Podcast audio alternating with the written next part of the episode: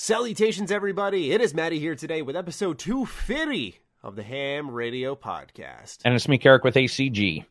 Yes, indeed it is. And uh, this time we got it right. You know, there was no stuttering, slurring as we got through the door, got the episode number right. We wanted to do 250 last week, for those who recall.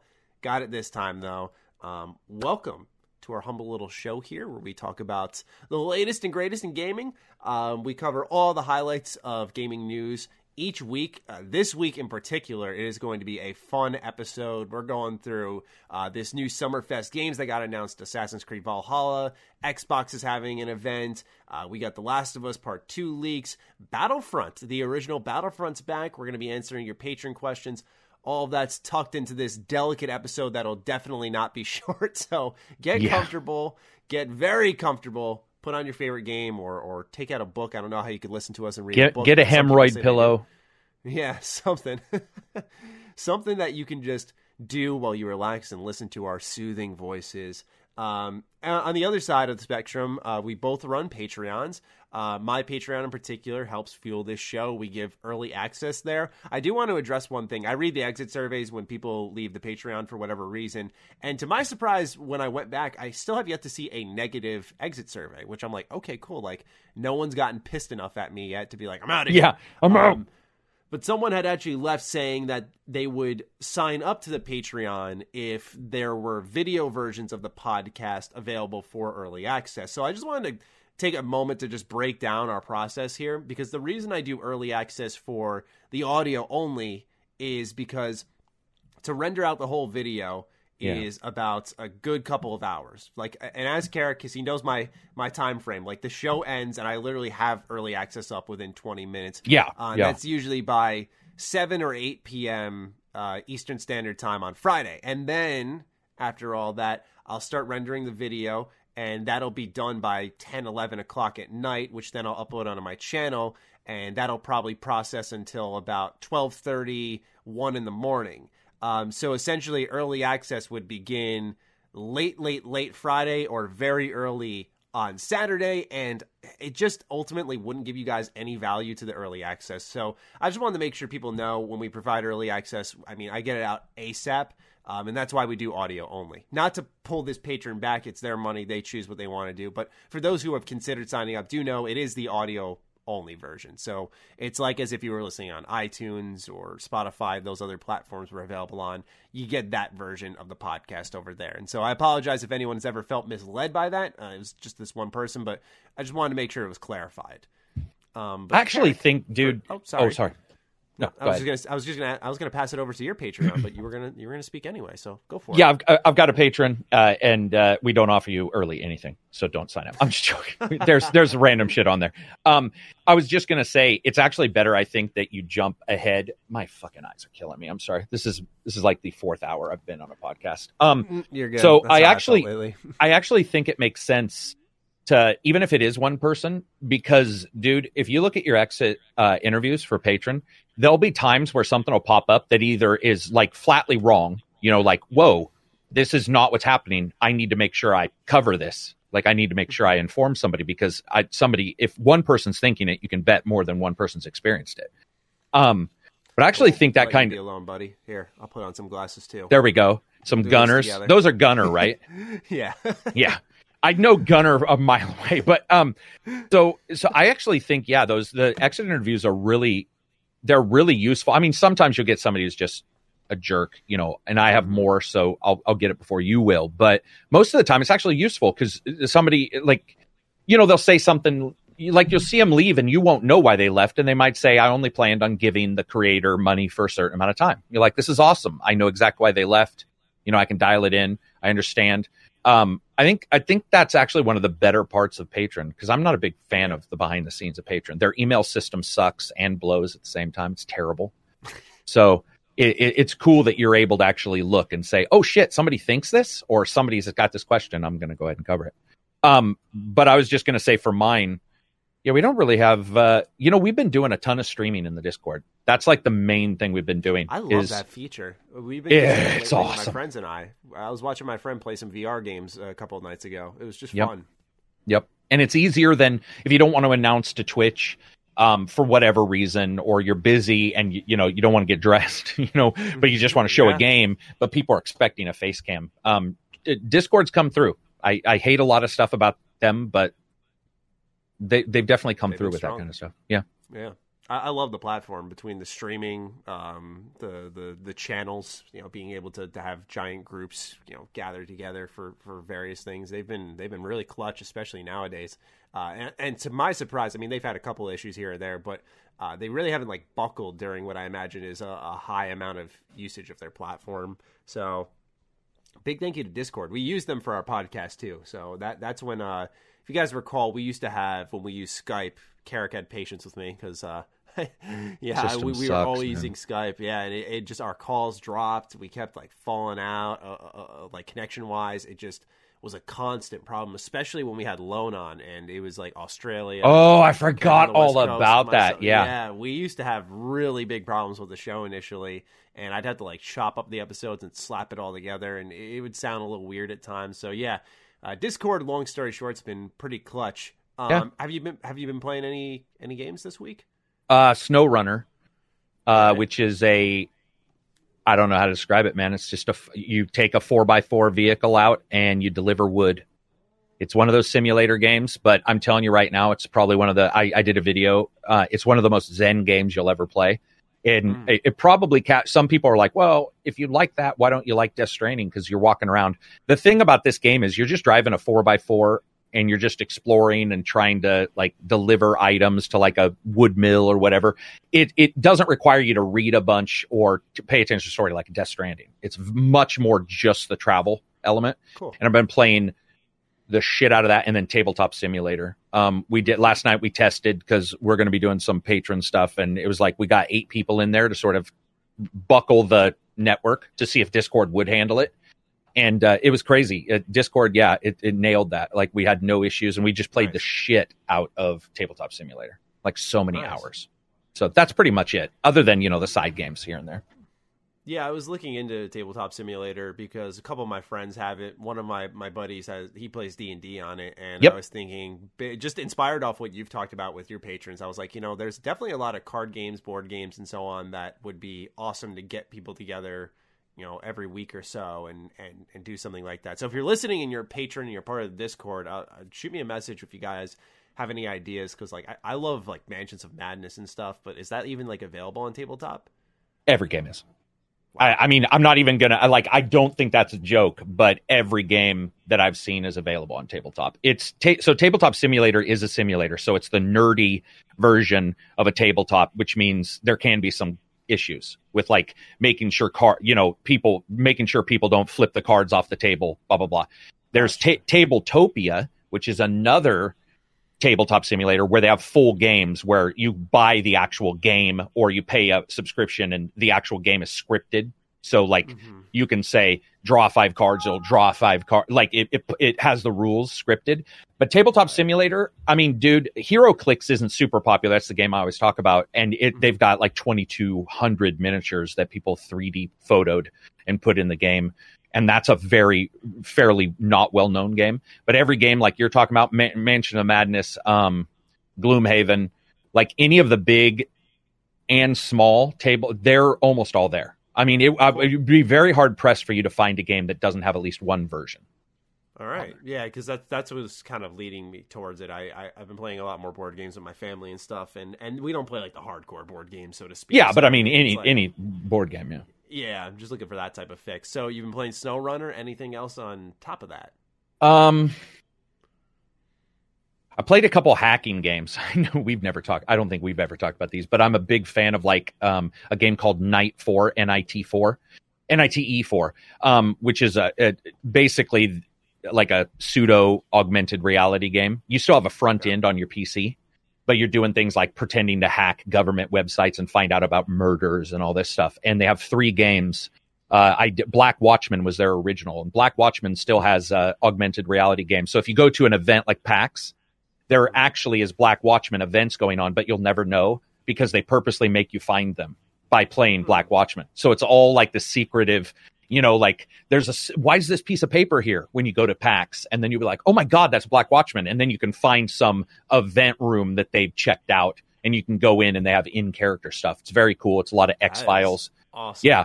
Yeah. Black Watchman's been going for like, I think the first time I reviewed it was like four or five years ago, and they've added each each game they add adds a, a, an element. So Black Watchman is your FBI slash police investigator. Night Four is your hacker, and you can do missions that inter like interlace with each other. That's that's pretty Very much it. The rest Very of the time, cool. just hanging out with family, trying to make sure I don't get fucking COVID and die. Yep. Yep. I'm I, I'm not lying, man. Like I'm just like hanging out in the house, just waiting. That's all you I've do. not- Yeah. Yeah, Yeah, it sucks for me because I, I and I shouldn't say for me, but yeah, it sucks for everyone. But like, I usually got at least some fresh air.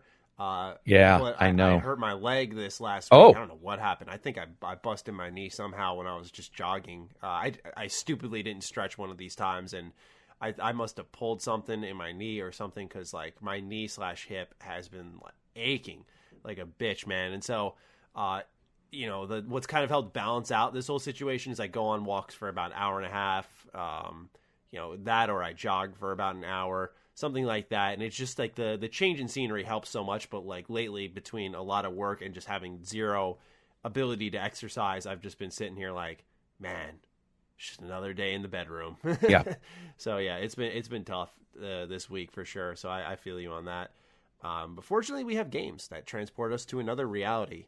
Um, I, you know, see, it's weird. I very rarely ever say this, but I have not had a ton of time this week to game. Um, I've been playing a lot of 76. Uh, some people may have caught my stream a couple of days ago. I played that with uh, Kevduit. That was one of the most fun streams I've ever had. That was just a really good time. Uh, you know, him and I were talking afterwards, and that was kind of what all of us envisioned 76 would be like. It was just a blast. Like it was just us yelling and and crazy things were constantly happening and it was just it was insanely fun. Uh, we recorded a video together which should be available sometime within the next few days. Um, but yeah, we we've had a lot of fun on 76 because of Wastelanders, and it's been nice to collab with people. So that's been the majority of my gaming. Uh, for the past couple of nights, though, I played about an hour and a half each night of, of Persona 5. This weekend, I'm really like I'm buckling in, and I'm I'm gonna plow through a lot of the game. Um, just because now now it's like hanging. You know, when you have a game, you're taking your time with it, and you take too much time Yeah, and and and so I'm 65 hours in, which is good, but it's been out for a month. And I remember when the first P5 came out, it took me a month to beat. And I know I just finished the fourth palace. I'm not really I'm like halfway there when you really think about it. And I'm like, okay, now I've got to really like let's let's let's buckle our seatbelts and really get at it. You know, I've I've taken my time with it. Now I'm not gonna rush, of course, but I'm you know I'm gonna I'm gonna play with a purpose, right? Like I'm not gonna smell the roses every five steps like I have been, uh, just because you know it's such a large game and I love it to death. It's easily my game of the year already, but um, you know, you want to also play other things, and with such a big task sitting over you, I mean, every game after this is going to look uh, minimal in comparison. Right. Like, oh, 40 hours, you know, I did that It's no big twice, three times, yeah, in in one game, so I got this. Uh, but yeah, I'm starting to wrap up some social links in that game, and um, I'm in August, I think August 12th, so we're getting there. You know, maybe I'd say we're past the halfway point, but you know, it's it's still like one of those games that's been hanging, and it's like, all right, now I got to really push to finish before something sneaks up on you, right? In our in our line of work, you know, something comes out, and you're like, I do want to play this, and then you start mixing storylines, and, and Yeah. it just gets it gets to like you start to I don't want to say lose appreciation, but you can't deeply appreciate it as much if you're not fully invested in that one experience. I'd say that's why I always cap out at two. But yeah, that's that's kind of been my gaming for the week. Uh, normally I have a lot more to say, but I just I haven't had time. Just been uh, doing a lot of work, a lot of work. And with that, let's get into our first bit of news. This one's uh, really significant. So we were prepared for a summer of no E3. Uh, with that, probably no game announcements, but Geoff Keighley and company have come up with something that may be this summer's saving grace. It's called Summer Game Fest, a new digital celebration. It promises months of gaming news and events. So we're going to be reading an article from The Verge from top to bottom. So go ahead and give them a click. Uh, Summer Game Fest, a new quote industry wide celebration of video games end quote, will span from May through August. It was announced today, which is May 1st. It will bring quote breaking news, in-game events and free free playable content end quote from companies across the uh, I'm sorry f- across the games industry all season long. Geoff Keighley will act as both curator and host for pre and post shows in a lineup that includes companies such as Bethesda, Blizzard Entertainment, CD Projekt Red, Electronic Arts, Microsoft, Riot, Sony, and Square Enix. Um, and then it goes on to cover how late last summer, a huge number of announcements uh, were obviously pushed back because of what's going on with COVID around us. Uh, unlike those conferences, which last a few days and rely heavily on in person presence, Summer Game Fest is built to function as an all digital event. Uh, and once again, they're saying it runs from May to August, making it the first gaming festival of its kind. Events will stream via all major channels, including Facebook, Mixer, Twitter, uh, Twitch, and YouTube. As for details around those specific events, publishers will handle those announcements directly. Platforms such as Steam and Xbox will also offer demos and trials of some of the games for a limited time. The Steam Game Festival Summer Edition is set for June 9th to the 14th. And then uh, Geoff Keighley provided a comment saying, In these uncertain and challenging times, it's more important than ever that video games serve as a common and virtual connection point between us all. Uh, Summer Games Festival is an organ- uh, organizing principle that promises fans a whole season of video game news and other surprises from the comfort of home. So, Karak, what do you think of Summer Games Festival? Do you are you excited about this? Uh, I yeah, no, I am. It's just the length of it because like it sounds like it's going to be pretty prolonged, and I have a tendency yeah. to like um so I don't know if you're a binge show watcher or you're a long, you know, episode watcher, but sometimes, well, it's almost like the game Persona. You were saying you can be in the say, yeah, take, you know, right. So you, it is. Right. So you can be in the middle of it and you sort of get lost and you're like, oh my God, I either need to fit, you know, shit or get off the pot. I need to finish this thing or I need to do something else. And I think right. that that is a issue with this where maybe I'll lose some of my excitement if it continues to go on. Uh, I will say I did hear, and it's nice to see that backed up. I did hear that a number of companies are now scheduling in resources to create more demos purposely because of all the shit going on. So, what you just said as well, Microsoft and Steam both being called out as in particular for doing demos. From what I'm understanding, we will definitely see more demos from companies we have not seen demos from before. Good. And so that to me is super exciting. Um, I think demos are the best way to go. Like, let somebody check it out. Uh, I know it's hard for a company to figure out how they're going to cut it up, what they're going to show. You know, you don't want to show too much, right? You don't want to show your main Absolutely. story hit, but yeah, no. So it's exciting in that way for me. I still wish there was an event because I love the pomp and circumstance of one particular event. But I agree. This is the best we could probably hope for this year, if not next year. Like I don't know how if this is the new thing or not. Like it may just be the new thing. You know. Yeah, yeah. I mean, talk about really good timing for Geoff because we knew he was yeah. out of E3 right. before it got canceled, and then it did get shut down, and now this got announced, and I think. I, I mean, we said when he when he left E3, we kind of I don't want to say called this bluff. That's not really the right words, but we we said like he had an ulterior motive, like they were exactly. a direct yeah. competitor. Yeah. And now when this is announced by his company afterwards, I think it's pretty obvious that's why he left working with the ESA. And um, yeah, man, they, I mean, you know, if anything, you can see at least the Game Awards as of late has a heart, a soul to it. Um, yeah. A lot of people feel that doesn't shine at E3. So at least knowing that Geoff Keighley's team is behind it is is really good because um, might see a little more passion on display. He loves showing off smaller games too. Um, but I, I'm excited for from the game trial front as well. I think you know Bethesda started doing that with I think Dishonored as well as Prey, and just giving people like an hour with the game and saying, hey, if you like this, you continue playing. Uh, just getting their foot in the door. Uh, Kevin and I were talking about this after our stream, saying um, that with 76, like that game needs a free weekend, like a yeah, weekend right. where the game's just handed out for free. Because yeah, you might lose hundreds of thousands of sales, but you have now tons of people in on that that player base who who can be participating in the new updates that they'll probably be announcing very soon. I've, I've heard a roadmap's coming sometime within the next week, um, and so I just think a lot of companies, I, I, and understandably so, just look purely at sales numbers and, and, and those margins and don't consider what benefit it can have just to give someone an opportunity, right? A, right. a chance to test it out. Um, I think maybe we've seen uh, a good step in the right direction when we got Square Enix doing, for example, a Final Fantasy demo. I thought that was really cool. So I, I, I'm not too surprised to hear we'll be seeing more um, do you think this also brings a bit of rationale to decisions like companies such as Bethesda have made? They said they weren't going to do a digital experience at all, and it, they took the longest to make that choice. Right? We look at Microsoft, they they immediately were like, "Boom, we're doing digital event." E3's canceled. Ubisoft, day of, boom, we're doing a digital event. Um, do you think that Bethesda maybe took a while to answer, and then their decision ultimately makes a little more sense now that we see Summer Game Festival exists?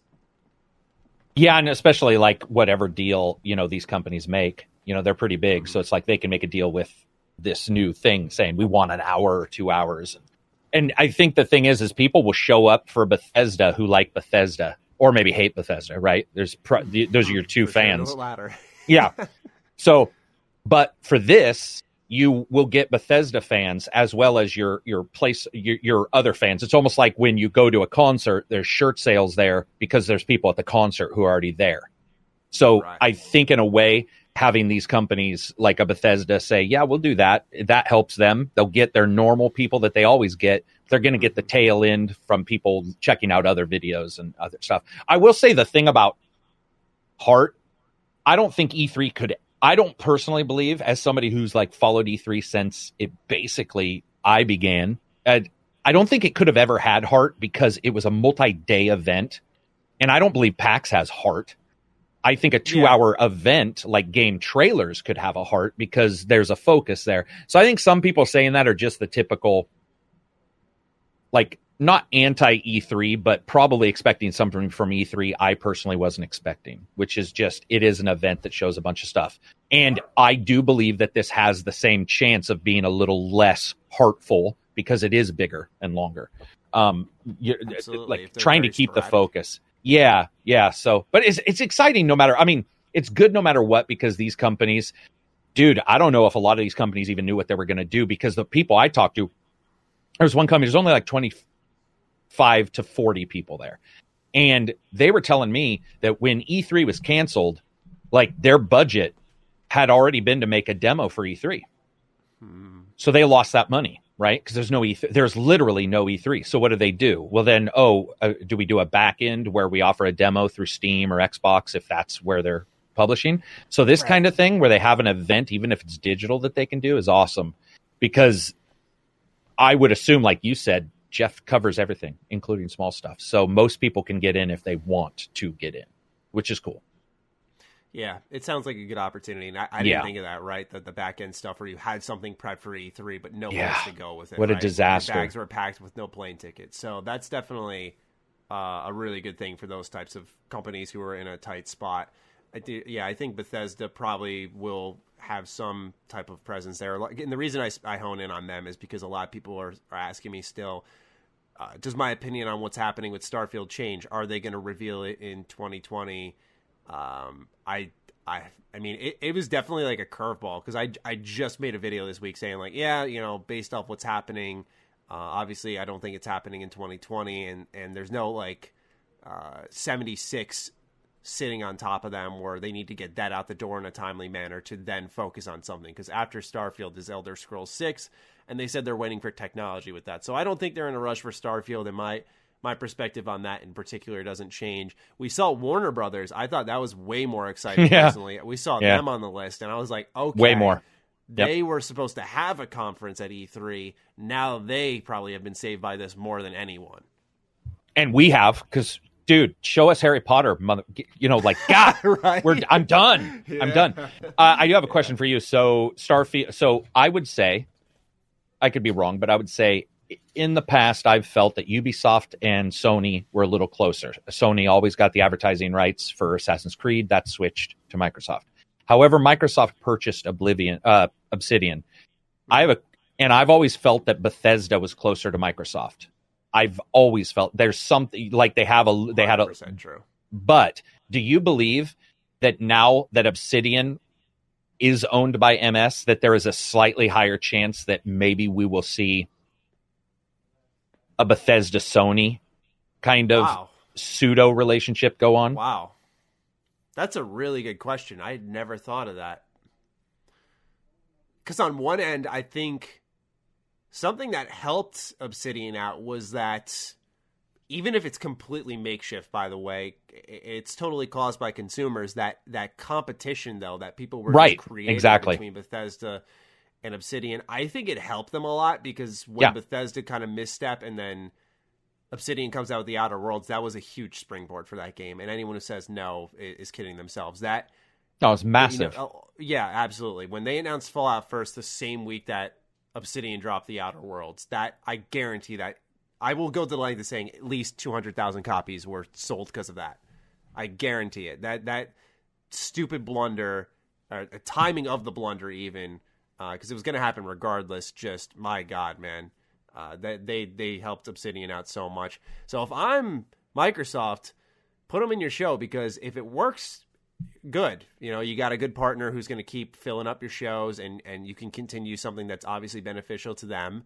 Uh, and if it doesn't work out and Obsidian blows them out of the water, guess what? Your first party studio just got a pretty good, uh, pretty good one up there. Um, and that that certainly helps them. So I feel they win either way. When it comes to PlayStation, I just feel Bethesda's always been a quick to throw them under the bus for literally anything, and, and and and number two is that uh, when you look at stuff like modding, uh, their performance of the Yeah, game true.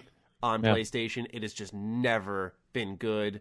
Uh, every time now since I've uh, streamed 76 now on PC, uh, people are like, "How did you last on PS4 for like 90 hours?" And I just kind of shrug my shoulders, but I, I get where they're coming from because when you're playing on PC, I mean, obviously it's always a night and day difference, but I'm saying when it comes to 76, like you can tell something's not good with that PS4 version. It's it's very very janky. Like it feels infinitely better. It improved my opinion on the game. Even uh, the PC version, it's it's smooth. It looks better. Uh, it just looks nice.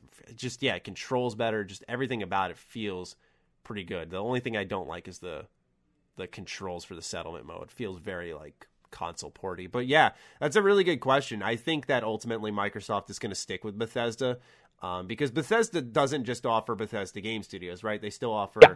Right. you know Ghostwire Tokyo. They still offer Doom, and so I think Microsoft, even if they don't see value in Bethesda game studios, they they might see value in For some reason, I was thinking it the opposite way that it was Bethesda choosing, and that Bethesda, knowing Obsidian and Bethesda had a little bit of back and forth about Outer, Outer Worlds, and there was a little bit of Twitter humor. I just, but you're right. They throw, yeah, I had forgotten Bethesda and Sony, obviously, in all the way to the PS3 have had issues with like ga- their games. too. Yeah, their games threw them under working and bus for that. yeah, yeah. I mean, who knows? Maybe Microsoft will double down and be like, Mhm. not only do we own Obsidian, but Bethesda also is, you know, wants to work closely with us. And boom, I was just surprised, and I, I sort of piggybacked it on that Assassin's Creed is Microsoft getting the marketing, which has never occurred before. Yeah.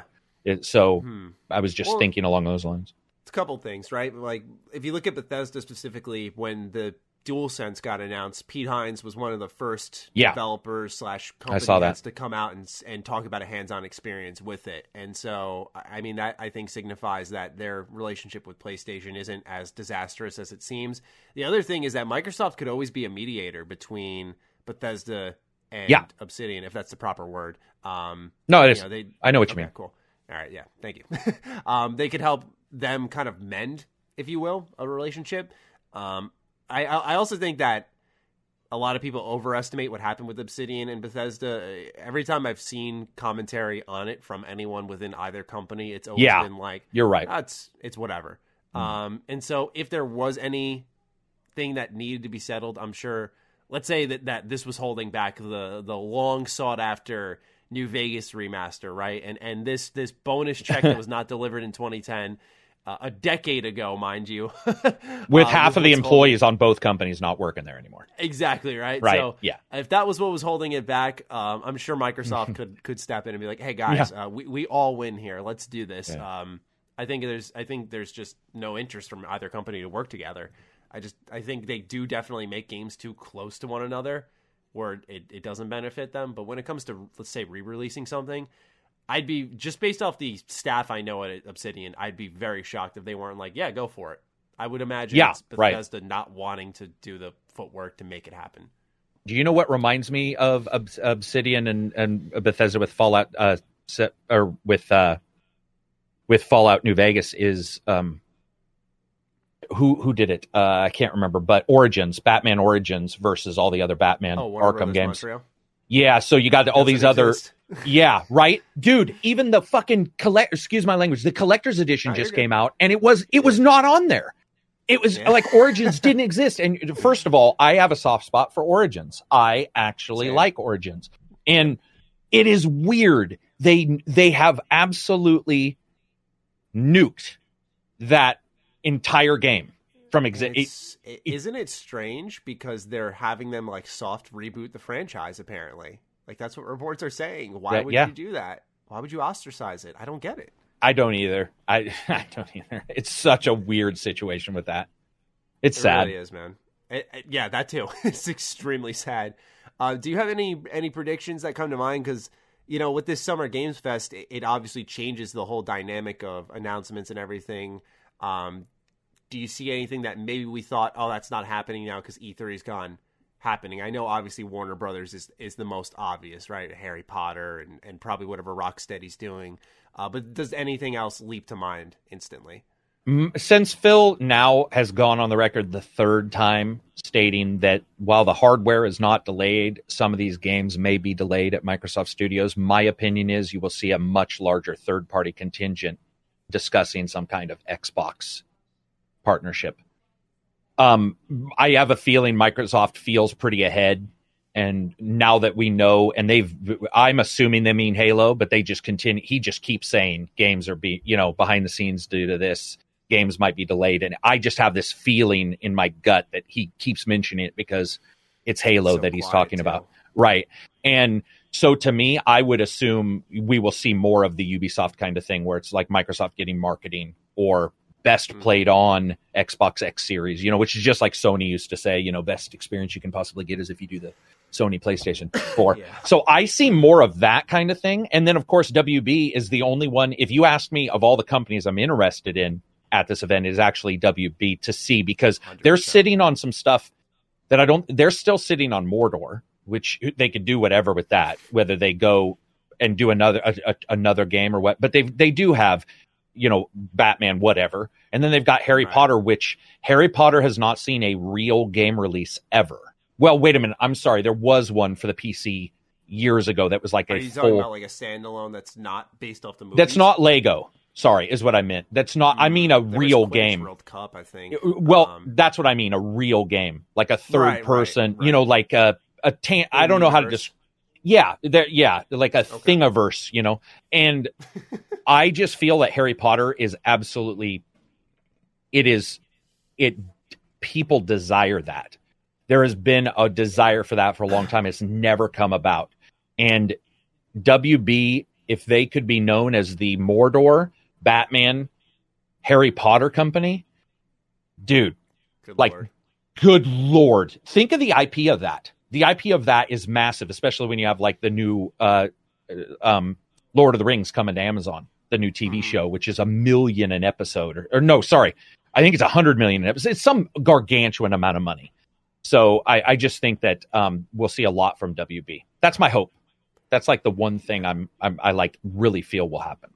Yeah, and and that doesn't even account for all the Lego games that they've done. Yeah, right, of course, DC Lego yeah. games. Yeah, it just it's insane. So yeah, I, I'm with you. I look most forward to, to seeing what they're doing. Any outside stuff will just be a welcome surprise. CD Exactly. Project Red was on the Yeah. list, uh, so naturally we're going to see Cyberpunk, nothing else. Um, I saw Private Division on the list. Um, that a lot of people thought that meant the Outer Worlds, but they've published a, a lot of other titles. Control, didn't they do Control? Maybe they didn't do. Maybe that was Uh, 505. Control was 505, yeah. Yeah. I think they did they help publish Journey to the Savage Planet or am I just I'm, I might be mixing those up with uh, the Outer Worlds cuz those two kind of look similar. It Well, might have been them or 505. Again, they overlap for some reason in my head. I don't know Hmm. why. Yeah, man. It's it's just wild. Like I'm I'm just pumped that we we have something to look forward to. I saw a lot of people sort of breathing breathing a sigh of relief cuz it was like a ritual, right? Like we always had something in the summer to to really look forward to and and and with that gone, it was weird because for us, and this might actually, I didn't think of this on the content creation end. Uh, you make a good point that, oh, well, things might get kind of soulless halfway through, but we've never had like a July, August that was busy. No, that's what's really look at going to be cool. Yeah. And when you have like Ghosts coming out in July, and then you've got all these games also being announced, revealed, trailers through the whole summer, uh, this can really change the whole dynamic like I didn't even think of it that way. This actually shifts how the industry could function if successful because it used to be all right, 3 days in June. All right, see you in September. And I I never really thought of how monumental this can be if if done right. I'm trying to get a picture of all the other um all the well, I mean, Private Division's a good one to bring up because they do, and, and they also did some stuff that now Microsoft owns. I, I believe Private Division was the one who handled We Happy Few, because it was our, it was going to be an everything title or something. I can't remember, but there was a couple games like that. So they're mm-hmm. big. And, and then I, I think it's also going to be fun to see, um, like if there's this many, if it's that long, there'll probably be some of these smaller companies that I guess just sort of get lost, focus home. I'm always interested because they always just yeah. do weird shit. And so to me, I'm actually very interested in, you know, Cyanide is another company that's much smaller. Um, and then Big Ben is another publisher that is very small that bought the rights to Greedfall and bought the rights yeah. to something else big that we both liked. I can't remember, but fo- might have been because they overlap. Focus and and yeah. Big Ben are like they're we, they tr- they like trade IPs. Yeah, so yeah. I'm, I'm I, I would like to see any of that kind of stuff, and then I'm really hoping for a heads up on Vampire or Vampire the Masquerade. I don't know if it's still headed as soon as they say it is. And I think that at this event, if we don't see some vampire, you know, the Masquerade 2 stuff popping up, then we'll just assume it's going to that it's delayed. For sure. I do too. I do. It, it looked rough as hell when they were showing video too. Yeah. So so I actually brought up the the list just for companies that we had missed. Um, so there's still 2K, Activision, Bandai Namco, uh, Bungie, Extremes, EA, uh, PlayStation actually, Riot Games, Square mm. Enix, um, Steam, and then we we talked about Warner Brothers. We talked about Xbox. So yeah, uh, 2K I thought was probably the most standout of what I just listed there because I thought of how they had recently announced a couple months back a new Bioshock game. Uh, so that could be something they could show off. There's the new Mafia game that's reportedly still in development. Um, EA also stood out to me because I had had heard on pretty good authority that Mass Effect was supposed to come back this year. Um, I'm not sure in what form. I imagine it was like a, a, remastered trilogy or a remaster of some kind, but that's something I had heard, so I wouldn't have been too surprised if that had happened. Um, but does anything else stand out to you from these lists? Anything you've heard? No, the re. If, yeah, I don't know if it's true or not. There's definitely been some stories about the possible remaster of Mass Effect, and there might be an issue yeah. there. We'll have to see if yeah. that's like if if it gets shown or not, and if it doesn't, then we know that there is an issue. Um, because I think EA has an issue personally with like remastering remastering and how they go about it and who they put on it and resources and EA is a company that we we just talked about this prior to the podcast starting where like you think a game is coming out like I just told you I was like I played this game and you're like did that come out I'm like oh shit no because I was testing for it and it just mm-hmm. never came out. So, and EA is one of those companies that will go two years and go, nah, it's not for us. Like we're dumping it. Um, I would love to see a Mass Effect remaster though. I mean, that would be awesome. Uh, yeah. That actually excites me a lot. I, I just don't know. I don't know if it's gonna. There were rumors that they were gonna fix the ending in a remaster. And that uh, to that me, I had not heard. Ooh yeah, and to me that would be I don't know, I hate the ending, but I don't even know if that's smart. Like that's like imagine they make another bad ending. right. no, that's exactly that's sort of what I mean. It, it, like right because mm, you also have yeah. to unless you're that restructures. yeah, Sorry, you'd have to. On, I interrupted you. No, no, no. I, it's just that would be weird to me, and that was one rumor I had heard a year ago, and I was like, I just don't see how that's feasible um, yeah, to do that. But I would love to see You know, during the main story of Mass Effect 3, I at least, and it's been a while since I played it, but I loved it, right? It was mm-hmm. until the end when you're like, oh no. Um, Yeah. But I remember and even then, like I was a little tunnel visioned where I, I still liked the ending, but then you went on the internet and you're like, oh, so this is what happened. Okay. And you kind of had clarity. Um, but during the actual main story, I felt like it accounted for your choices and, and big moments relatively well from, from, like I said, what I am currently recalling. Um, but at the same time, if you restructure the ending, then you, you have to work back, right? Then you have to consider choices throughout the game that were just the base game. Also, one major thing about Mass Effect was the ability to take Shepard from one to two, and then those things be accounted for. And then, especially if you had like a character from one, like that started off in one, choices that you made in that game would have to be accounted for in three. So if they like overhauled three, Yeah. I, I think it's more than just the ending, right? It becomes every little thing. Like it, it would feel like work undone. Like why did this change here but not this? Yeah, Um, true. So I, I, I worry about that. Um, that would be exciting, though. I don't know if it would turn out well, but I would be hyped if they were like, "Yeah, we're doing Mass Effect one, two. They're coming back in three. Guess what, baby? Is getting remastered. They're touching up the ending." Okay, well, here's my question What? to you then. If they do do here's the, here's what was told, like what was suggested to me is almost exactly what you said. They would have to switch a bunch of stuff if they did want to switch anything. However, one of the biggest problems, I don't agree with this, whatever, is that one is considered inferior by a great deal when it comes to combat.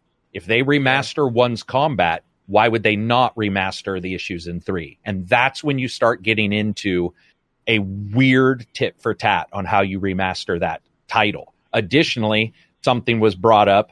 If you play one, two, and three back to back, which I have done, hmm the story is actually fairly poor when it comes to the characterization of the NPCs episode to episode or game to game because they change completely. You go from one group of heroes to a different, and then at the third one, you sort of mix them. And you have one or two who sort of meander between all three, but really you do end up having an almost complete palette swap between each game.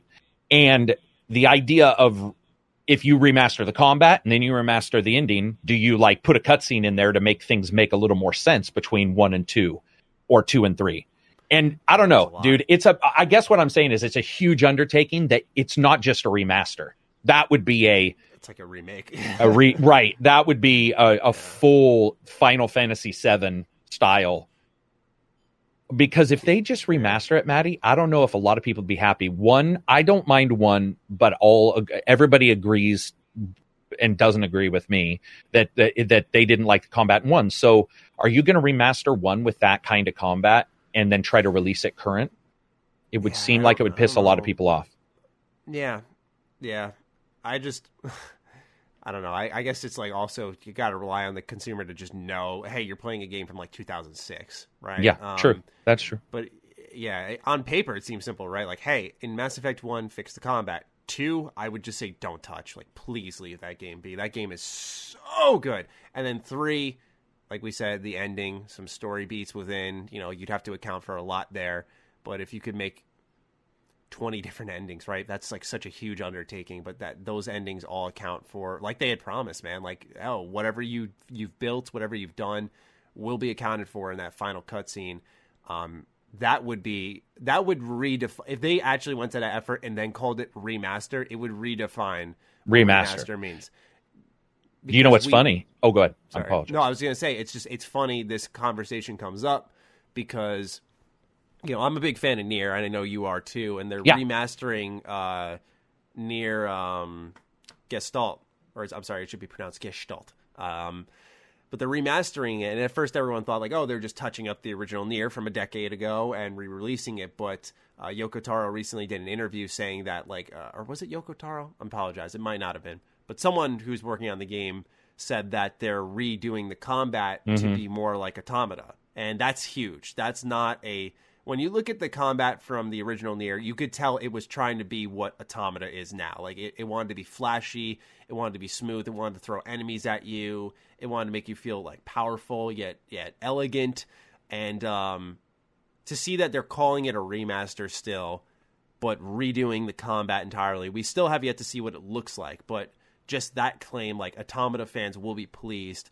Um, that would also be kind of in line with what we were saying with Mass Effect, where that would redefine to me remaster. It's like that's totally different. That's that that should be really it should be what remastering means by its definition. You are you're ma- creating a, a mastery version of the game, right? Like it's Yeah. it's the best possible version of it. It's not just oh, we, it looks better, kind of like we came to expect for a while. Yeah, and I think remake has now been redefined by Final Fantasy. Whether you love Final Fantasy VII or not, that's now Mm-hmm.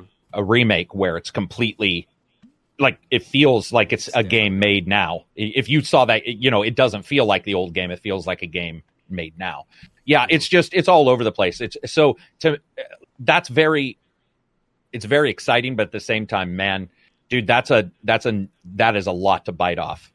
I mean, if because I, I would almost be like either we're just remastering this and that's it, graphics and textures, or Especially if it's EA. Especially if it's EA. But if I was the producer, I mean, I would be there and I'd be in a discussion saying we we cannot half-ass this. We either have to be like it is just a remaster, or let's just go through each one with fine tooth comb and fix every little issue because the first one had issues so did the second one with animations being played weird you know with cut little pops in the in the cutscenes little issues here and there little audio issues uh, there was a fiction where they randomly changed how all guns worked in number two and they just put a tutorial box they were like yeah guns are now based on heat or whatever they did where the first one had Oh, yeah, reloads right or whatever. Yeah. Admittedly i liked i'm more of a fan of reloads than i am of the heat system but regardless if you if you're gonna d- start messing with shit i would be like how do we explain this in the fiction do we have you know what do we do like Mhm. do we like that's a lot if i was a producer of that i would my i'd be pretty i would be pretty nervous there's a lot to do in that Yeah, but you know, you're right. It's either one end of the spectrum or the other. You Yeah. can't go halfway on that. So you would not we'll want to see. on that game i don't think Yeah, we'll see. But you know, that's the rumor right now. i have a question for you do you think working on it. andromeda will be ignored like origins will they will just pretend or uh, andromeda does not exist and will remaster origin uh, uh the three and then just move on Would you, would you get what I'm saying if I told you not because it's bad or poorly received, but because of what it did with the fiction? yes that's what i'm actually meaning yeah Yeah, because it doesn't. I I think EA would find a way to to make themselves proud of it, regardless if they wanted to make it work. I think it's just that it's so off to the side. It is literally a separate galaxy. I think when they came up with the idea of the game, if just 2020 hindsight, and maybe this just plays out well because of you know how how the game ended up really. Um, but it's almost like they separated it intentionally Mhm. hey, like n- no Shepard, no, no past companions, nothing. Like this is this has to be its own thing, and if it works, it works. If it doesn't, it's over. That's it. It's done. And um, it didn't work. They put it on ice, and it would make sense for them to come back strong with like the Mass Effect you know and love in a trilogy. Whether it is just here it is the same as as you remember, or here it is we we fixed everything. Um, yeah, that's a good question. I, I think that they're just gonna ultimately pretend that Andromeda doesn't exist. And Yeah. like I said, I want to specify for those listening, I think it's not because the game's bad, but because it's just so separate from their vision probably now with Mass Effect. I doubt they come back and say, let's do Andromeda again when they decide to make a brand new Mass Effect. That's how I look at it. At least Origins, though, that doesn't make sense because that literally was like, hey, here's the origin story uh, of the, uh, do I want to spoil it? Black Mask, Batman, what's going on with them, how that turns out. Like that was an origin story. I feel like that was important. I feel like it Yeah, helped build they don't. characters. yeah, I Yeah, guess I- they don't though. Yeah, it's so it's it is the red-headed stepchild of games. It is Yeah, so man. sad, man. It is It so really sad. is. It really is. And I know like I'm guilty of overhyping the Deathstroke boss fight, but I just I think there was so much more to that game than than that one moment that I think a lot Yeah. of people jumped to. Um, it, it was just that I think they did a really good job with the investigations. I think that was one of the strongest points of the game. Like they they actually sharpened a lot of things that Rocksteady left to the wayside, and uh, I think people could find something to appreciate in that. I, I just don't get why. It's always got to be three games. Can't be four, right? But no, exactly. No, that's. I swear to God, that is it. That is exactly what happens. It's Yeah. it's every when you look, it's like always three, and the fourth one always has an issue, or it's the Mhm. third one has an issue, and the fourth one's fine. Yeah. Oh well. All right, let's get into Assassin's Creed Valhalla, and then we'll talk about Xbox. So, Assassin's Creed Valhalla got revealed. Uh, this is the latest entry in the franchise. It took a year off last year. So, the last time we played Assassin's Creed was with Odyssey in 2018. Uh, Valhalla, you play as Eivor. Um, it takes place during uh, 9th century England, or I'm sorry, it takes place in 9th century England. Um, you're a Viking, and the, the kingdoms of England are fragile. They're warring, and there's a settlement system that's core to this. It sounds a lot like, I mean, there's RPG mechanics, there's apparently visceral gameplay, there's these humongous, like large scale battles. There's so much to it that that we'll try to comb through. But just generally speaking, when it comes to the reveal, a new Assassin's Creed game, it's Viking based, like it had been rumored for a while. Ninth century England, Karak. Uh, does any of this speak to you? Yeah, yeah, I think that I think that they got caught sort of hyping it up because they've even corrected themselves when they were like, it's a you know first of its kind base system, which is not true. They've had bases mm-hmm. in multiple Assassin's Creed games. So then they sort of corrected and later uh, they did an interview and then they did some tweets and are like, what we meant was it's not like the train and syndicate. It's not like the headquarters in two, I think. Was when they Oh, yeah, first I forgot yeah. about that. Oh, dude, it yeah, it- Homestead right away. Not even. Yeah, Not even. yeah. Wow. Isn't that weird? They've had it in a couple games, and they were in this one. They were sort of like, "This is new," and it's like not necessarily. Um, right? but to me, the idea of shields being back is awesome. So I didn't miss them in Odyssey, but I get why people did. So now you can dual wield. You can dual wield two shields, Yeah. which sounds fucking awesome. I- this is why I love games, man. Like that's awesome. Yeah, that'll that. be me. Like a small shield and a big shield, and just be like, Just uh, I- heads in. Why not? Oh, dude, it, yeah, it could be so fun. And you know, somebody if that there's going to be somebody doing something as dumb as possible. Like they'll find a way to like dual wield the a dumbest shit. build, a shield build. Yeah, That- a shield build. Can you imagine that? Um, Yeah. So there's that. There was a rumor, and you can certainly tell me if this is true. Uh, Absy, uh, who had actually was on the podcast once when you were sick, Absy had stated he had heard or read that there was a mercenary slash pawn system almost identical to Dragon's Dogma, which Uh, includes. yeah, that's confirmed. Yeah. Is it because I went and looked at their official stuff and they never say it? Somebody else added in. It sounds like this, and then other people jumped on that, but it was a normal Twitch user or Twitter user. It was not Ubisoft. Have I- you seen? Yeah. Okay, go ahead. I, I'm sorry. Uh, I, you, no, no, you're good. I was just gonna say I, I found it on the official website. It, it says I'm Good. sure if you go and look now, yeah, on Assassin'sCreed.com, it'll Awesome. say share your Viking online. It's exactly how you described. I couldn't think of the the name during my video, but yeah, it's the pawn system in Dragon's Dogma to a T. You you literally lend out your character, I guess, or a mercenary you create that friends can use online in raids, which I thought was pretty cool. It's awesome. I mean, Yep. it, it doesn't. It, it- it's exactly like what Dragon's Dogma did. It doesn't get in the way.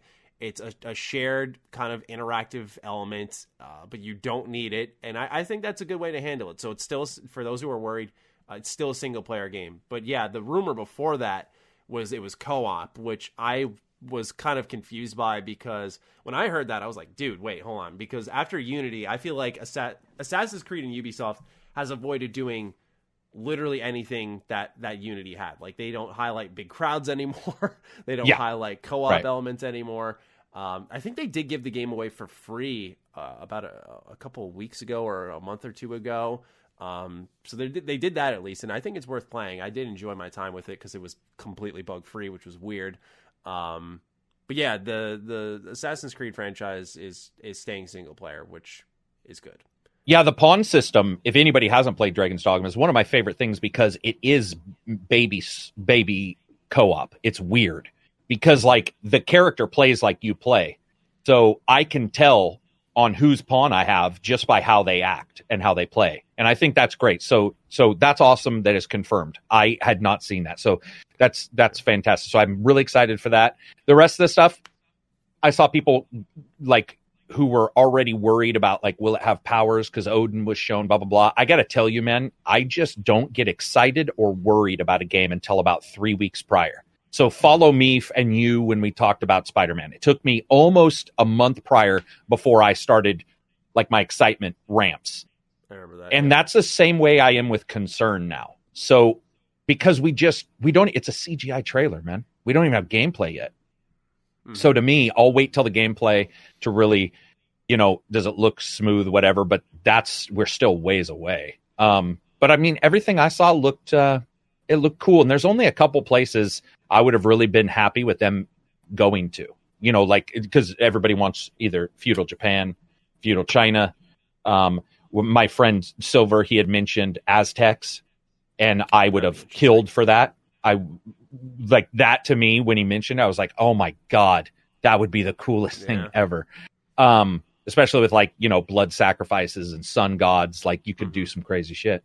So yeah, excited. I mean, I, I want to see the gameplay though before I really yeah jump in. Yeah, conceptually, conceptually, and we always mm-hmm. know you know, and we always don't want to assume, but we we can at least trust in based off past work. Uh, Ubisoft always creates pretty pretty good worlds to explore. Yeah. Uh, I think Odyssey yeah. was incredibly fun. I understand people's gripes. That was another one that I kind of define how I define the Outer Worlds now, where at launch everyone's like, yes.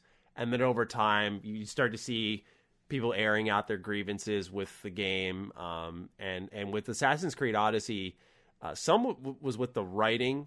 Um, some had issues with that first DLC, if I recall correctly. I forgot what that was all about and I know some didn't like the abilities, the mythological elements.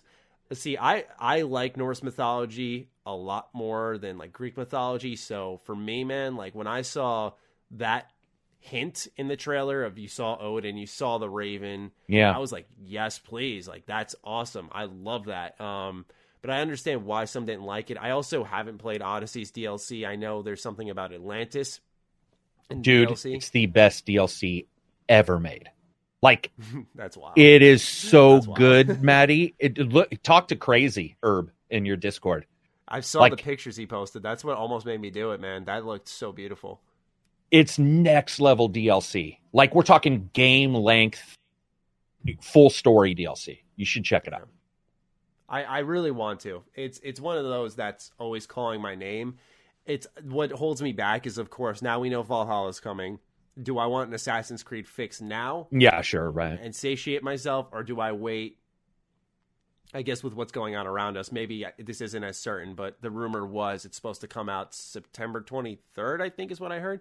Mm-hmm. Um, so if it's coming out that soon and it actually sticks to that date, then you know, I, I feel I feel like I would be really hungry then, and I could really sink my teeth into everything that game has to offer. Um, what's always, and I, I admit this bias entirely, that what's always exciting about Ubisoft games is is we usually can rely on pretty early review copies from them. So we, it's kind of that additional like, all right, cool, like I'm looking forward to really getting my hands on this and, and making a review for people. Um, that always plays a factor, but really, uh, I'm just I'm pumped that the Viking thing ended up being true, and it was you know, obviously we hear the concept and the idea of a concept is is to create an image in your head of of what something could be. And I'm glad that the things I imagine in my head were captured in CGI trailers. I'm not a fan of CGI trailers. I think most people who watch me are pretty aware of that. I make it pretty well known. Uh, but this was one that I was like, I wasn't like hyped. I was like, okay, like this, I'm excited. I, I want to see more. And usually I'm left feeling kind of deflated after CGI. Uh, so that to me was uh, a pretty big step forward. And it shows that what they're doing is pretty good. Yeah, I mean, when it comes I, to the gameplay, oh, it sorry. looked good. Oh, I was just going to say it. Everything looked. I mean, it it looks super interesting to me. We'll just have to see, but I I don't see how they would. Dude, I said this in your Discord. Has even if you dislike, um, let's say Unity, like me, because I had a lot of bugs, uh, but more bugs than like story being an issue. Um, has Assassin's Creed really made a bad game that wasn't the 2D shit games they made? Like they haven't really made a tangible bad game, and that's what it excites always speaks me. To someone, right? What'd you say? Like it always speaks to someone, right? Like there's always an Assassin's Creed that speaks yeah and their quality is always at this let's say if you do a number scale even the poor ones are in the 7.5 or 8 and so for such big games for so many titles being released even liberation like the mm-hmm. smaller. I, I posted in your Discord Freedom Cry, which was like its own, it, which didn't get the greatest reviews, but it's still in that 7.58. So to me, usually their games are good or excellent, and that mm-hmm. that's exciting. Yeah, and obviously Odyssey, at least for me, kind of ranked in more of that very good to excellent area because I am in love with RPGs. People know that as well about me. Yeah, I like it um, a lot. But it's it's funny when you say that you take that bird's eye view that Assassin's Creed as a whole has been pretty consistent. I'm Yeah. sure there's going to be people in the comments who are like, "Well, hold on, what about this? What about this?" And I, I get that. Like Assassin's Creed 3, right? You could poke a hole right in it and go, "Hey, it's not until Chapter Six the game starts," and that's like 10 hours of gameplay. And I, I completely get that. But for me, I've always said that once you become an assassin in Assassin's Creed 3, like it's one of my favorites. It's the homestead. I love the setting. I adore that setting. Uh, it- when it comes to the main story and stuff, I'm not as keen on it, but um, as as an Assassin's Creed game and a collectathon, I, I adore Assassin's Creed 3. 2 is special for people for a number of reasons.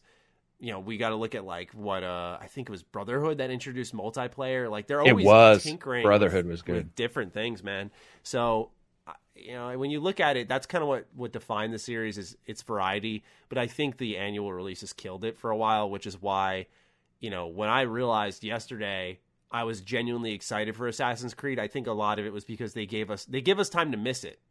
And I think because we've had time to miss it, people realize how, how good it is, you know, and or how what it can offer that other series can't, which is like very awesome depictions of hor- historic. I said horror by accident. Historical settings. Uh, now with some mythological elements, and and I can get behind that, man. I I love nothing more than being in a really interesting open world and having quests to do, and especially if they take the choices more seriously, which they seem to be doing, uh, compared to, to Odyssey, where there were, I put this in quotes, choices, and there were just a couple major ones. Um, that would make me over the moon about this game because it seems like the settlement's a pretty big part of those choices from what I read. I hope they do the cultist page because of in Odyssey, Oh, yeah, one of the pretty greatest things was the cultists. Um, I was playing, uh, I can't remember what game it was. It was another Ubisoft game. What was I playing? Shit, I was streaming it in our Discord. I can't remember what it was, but somebody was laughing, saying, a lot of Wildlands. "Oh, that's thank you." It was the other one. It was uh, break uh, uh, Breaking Point. Um, gotcha. one of the things somebody brought up while I was playing Breaking Point was that one of the things they like about Ubisoft is they've gone more and more towards soft quest markers now, where they're like, like you can get hints, like there's something to the south instead of boom. Now you can do boom if you want, but if you don't, you can turn discovery mode on, and it's more about well discovering things. And yeah, I forgot they did that. yeah, and dude, I'm telling you, that's how I played Primal. Even though it didn't have discovery mode, I turned once I got understood understood what happened. I turned those HUD elements off, and it does help a game if if you already like it. I guess is what I would say. If you like the world anyway, and you're fairly happy with whatever, so mean, other than Far Cry having a couple uh, misses, I think Assassin's Creed is one of the longest series that I've seen where they've had genuinely good games. I looked up Metacritic and it's like they're all 7.5 or above, and most are in the eights or above. So they have a very good history, Yeah, regardless if I like them all. Yeah, man. I mean, when you, like I said, I, to tack on to what I was mentioning about the variety, I mean, in three, it was just a little mini game to, to, to have the ship. And then four is like, what if we built a whole world around this thing, man? And you just start trekking through islands and collecting treasure and you start living out this pirate fantasy. Um, like I said, I think for everyone, a lot of these games didn't hit, but the key aspect is that everyone has an Assassin's Creed game, right? Yeah. Everyone can call back to one and go like, "Yeah, that was that was mine." You know, that was the one that really hit the nail on the head. And so future entries are interesting. What can this do for me on and, and uh, what angle is it taking? I personally, I think you have the same approach. I, I approach Assassin's Creed as like, you know, where are you going to take me? Right? It's not like, are you going to be, are you going to bring Ezio back? You know, are you Oh yeah, no, no, no, no. yeah, it's like not you know, not at all. just, where are you taking me? And Yeah. and are you What are you offering today? day? Yeah, exactly. You know, what's today special on the menu? So that's how I approach it, and I'm I'm very excited for Valhalla, at least conceptually. Yeah, very much. When it comes to gameplay, though, let's move on to our next segment. Um, we can keep on with Assassin's Creed a little bit here. So, Xbox is having an event as well. This doesn't seem to be a part of the Summer Games Fest, by the way. Right. Uh, this seems entirely separate, but Xbox Series X is hosting uh, an event for a first look at next gen gameplay on Thursday, May 7th at 8 p.m. Eastern Standard Time. Or I'm sorry, 8 a.m. I wrote 8 p.m. on the uh, on the notes here, but it's 8 a.m. Um, I think Pacific time actually, and then um, uh, 11 a.m. Eastern time. Uh, so yeah, this event is happening. Uh, a lot of people were excited because immediately I was like, "Give me Fable 4." Um, a lot of people were like, "Oh my god, Halo!" As you had mentioned earlier. but I think that's going to be deeper into the summer because uh, some members of Xbox were quoting the tweet saying, "Hey, our our, our first party studios are still working hard, and we'll have something for you midsummer." Um, and Xbox started to shift their their marketing focus on uh, of this event, saying this is third party stuff. And Assassin's Creed had stated, or I'm sorry, Ubisoft had stated Assassin's Creed will be one of the games shown off here. But that was pretty much um, pretty much it. So we got a new event coming just in a week. Uh, are you excited for this? I imagine we're going to see like Cyberpunk, probably, right? That's what I was wondering. If they show Cyberpunk, do they then are they clipping the wings of you know the event that's now been announced? You know, because they do separate uh, d- deals for everything.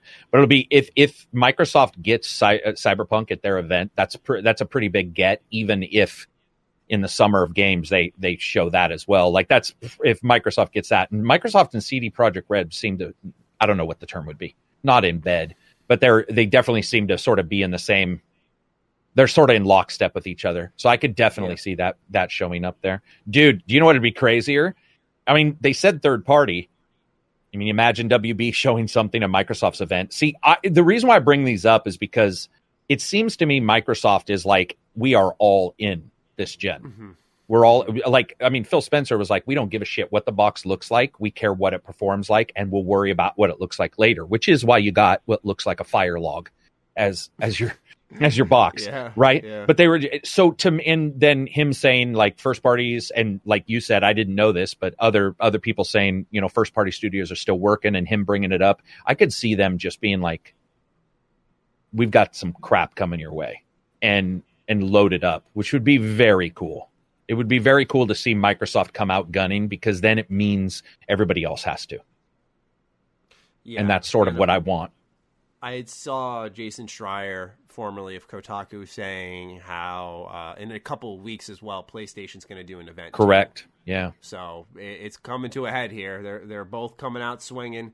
Uh, looks like Microsoft, as they, you know, I'm not trying to throw shade, but as they have been um, they are they are making the first move. Uh, what's cool about Assassin's Creed, just staying on that for a bit longer here between the gameplay and I think why it seems like they're uh, you know closer is because Valhalla will be also supporting like Cyberpunk, um, the smart delivery program for for Series X. For for those who are unaware, uh, this is the system for the Series X where you can buy the game for the Xbox One, play it, and then not have to buy a whole separate game for your for your new system. You just put that same disk in, and it will patch and upgrade and look much better. Um, I'm currently looking for the the tweet that had um, had mentioned, so we could get the exact verbiage of um, what's going on with the first party studios. But when it comes to them, what do you want to see for for those first party studios deeper into the summer? Fable. Yeah, I would like to say. I mean, Fable.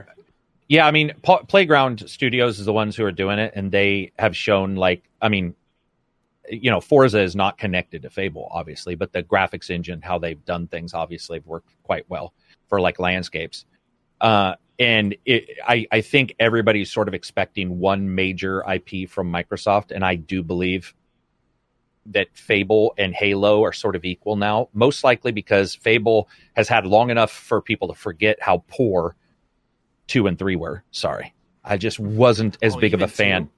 Uh, okay, I'll just say one I loved, and then they went down from there. We'll just say it okay. that way. Right? No, I respect your opinion. I just I, I, I was surprised. You know, I yeah. usually hear two is like the two or one.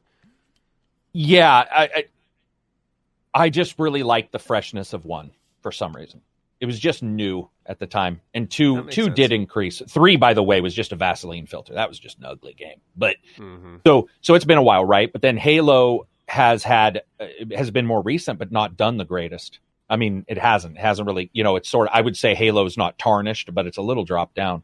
So to me, Fable's the bigger of the two, and I I legit mean that. I mean, Halo can do wonders, but if Fable knocks it out of the like, if they if it looks like Sea of Thieves but cranked up, as I mean that cartoonish look. Because Sea of Thieves does look a little bit like a, a really modified Fable. And so, like, mm-hmm. if you've got a that's game that's that colorful and you see this character walk out and people are like, this is the game world, um, that's a huge, huge get for Microsoft. Additionally, all Microsoft has to say is look at our game. Guess what? It's day one on Game Pass. And yeah. it, there is something that right now Microsoft is just, it's really hard to, I mean, every game that they announce, I just look at it and go, well, if I don't want to spend 60, it's probably going to be on Game mm-hmm. Pass. Like it's weird. So it, it, if they show some quality, it's going to be hard. It's going to be hard to pass up. Yeah, but, I had heard for for Xbox because you'd mentioned like, oh, Sea of Thieves sort of has that similar look that a Fable could have, and I, I had personally heard that Xbox is like sharing a lot of tech across their yes. studios, which isn't yeah. a foreign concept, by the way. I don't think this is like some type of inside scoop. I was told this, but I'm saying uh, it's not some type of like like crazy idea. PlayStation does it. We saw them do it with the uh, decim- decimal Decima Decima engine. Yeah, yeah they, we saw them do that between uh, Death Stranding and Horizon Zero Dawn. I did find the tweet, by the way. It's from Aaron Greenberg, who's GM Xbox Games Marketing at Microsoft. Um, let's see here. He says, So pumped to see our partners showing us a first look at Xbox Series X gameplay next week. Also, know the Xbox Game Studios teams are hard at work on some big summer plans. More details soon. So, I said soon. Soon. Um, so, yeah, sometime during the summer, we're going to see those other teams. Mm-hmm. I, I know a lot is up in the air with this event. Uh, apparently, this was supposed to happen in, I heard April, and then it got pushed back into May. Um, and then originally it was going to be one big event, and then it got split into two. Uh, and and then I also heard like, oh, they're going to throw an Xbox first party game in this this coming event as a surprise at the end, like maybe a Halo. I don't know. That's just my guess. Um, but then like you know that you got you got these two separate events where that might not be the case. Apparently, just a lot's up in the air um, because of what's going on around us, where we they can't just have a like a a for sure a certainty other than like it's happening, it's going to be third party. But do we throw in this one first party that is ready to be shown now, or do we wait a little bit longer until June or July? Um, you know what else has happened, Maddie? I just it just dawned on me. So I I don't know about you. How long have you been doing your YouTube channel? When like when in total? Yeah. When did you start? What year? Do you remember? Mm, think 20 i think if you look at my channel it should say 2010 and do you was that your first e3 no so it would have been 2011 for your first e3 because of when it happens right so 2011 would have probably like that i covered E3. yeah or that you like really yeah i mean i watched covered. e3 I want to say before that, yeah, I watched E3. You know, the thing is, is I didn't, I didn't do what I do with E3 now, or, or, or have rather, where I would, you know, sit down, watch it. I would just let it happen because I didn't have any like serious career obligations. I'd just like watch what was on my YouTube feed afterwards. I'd go to my subscription box and just watch trailers.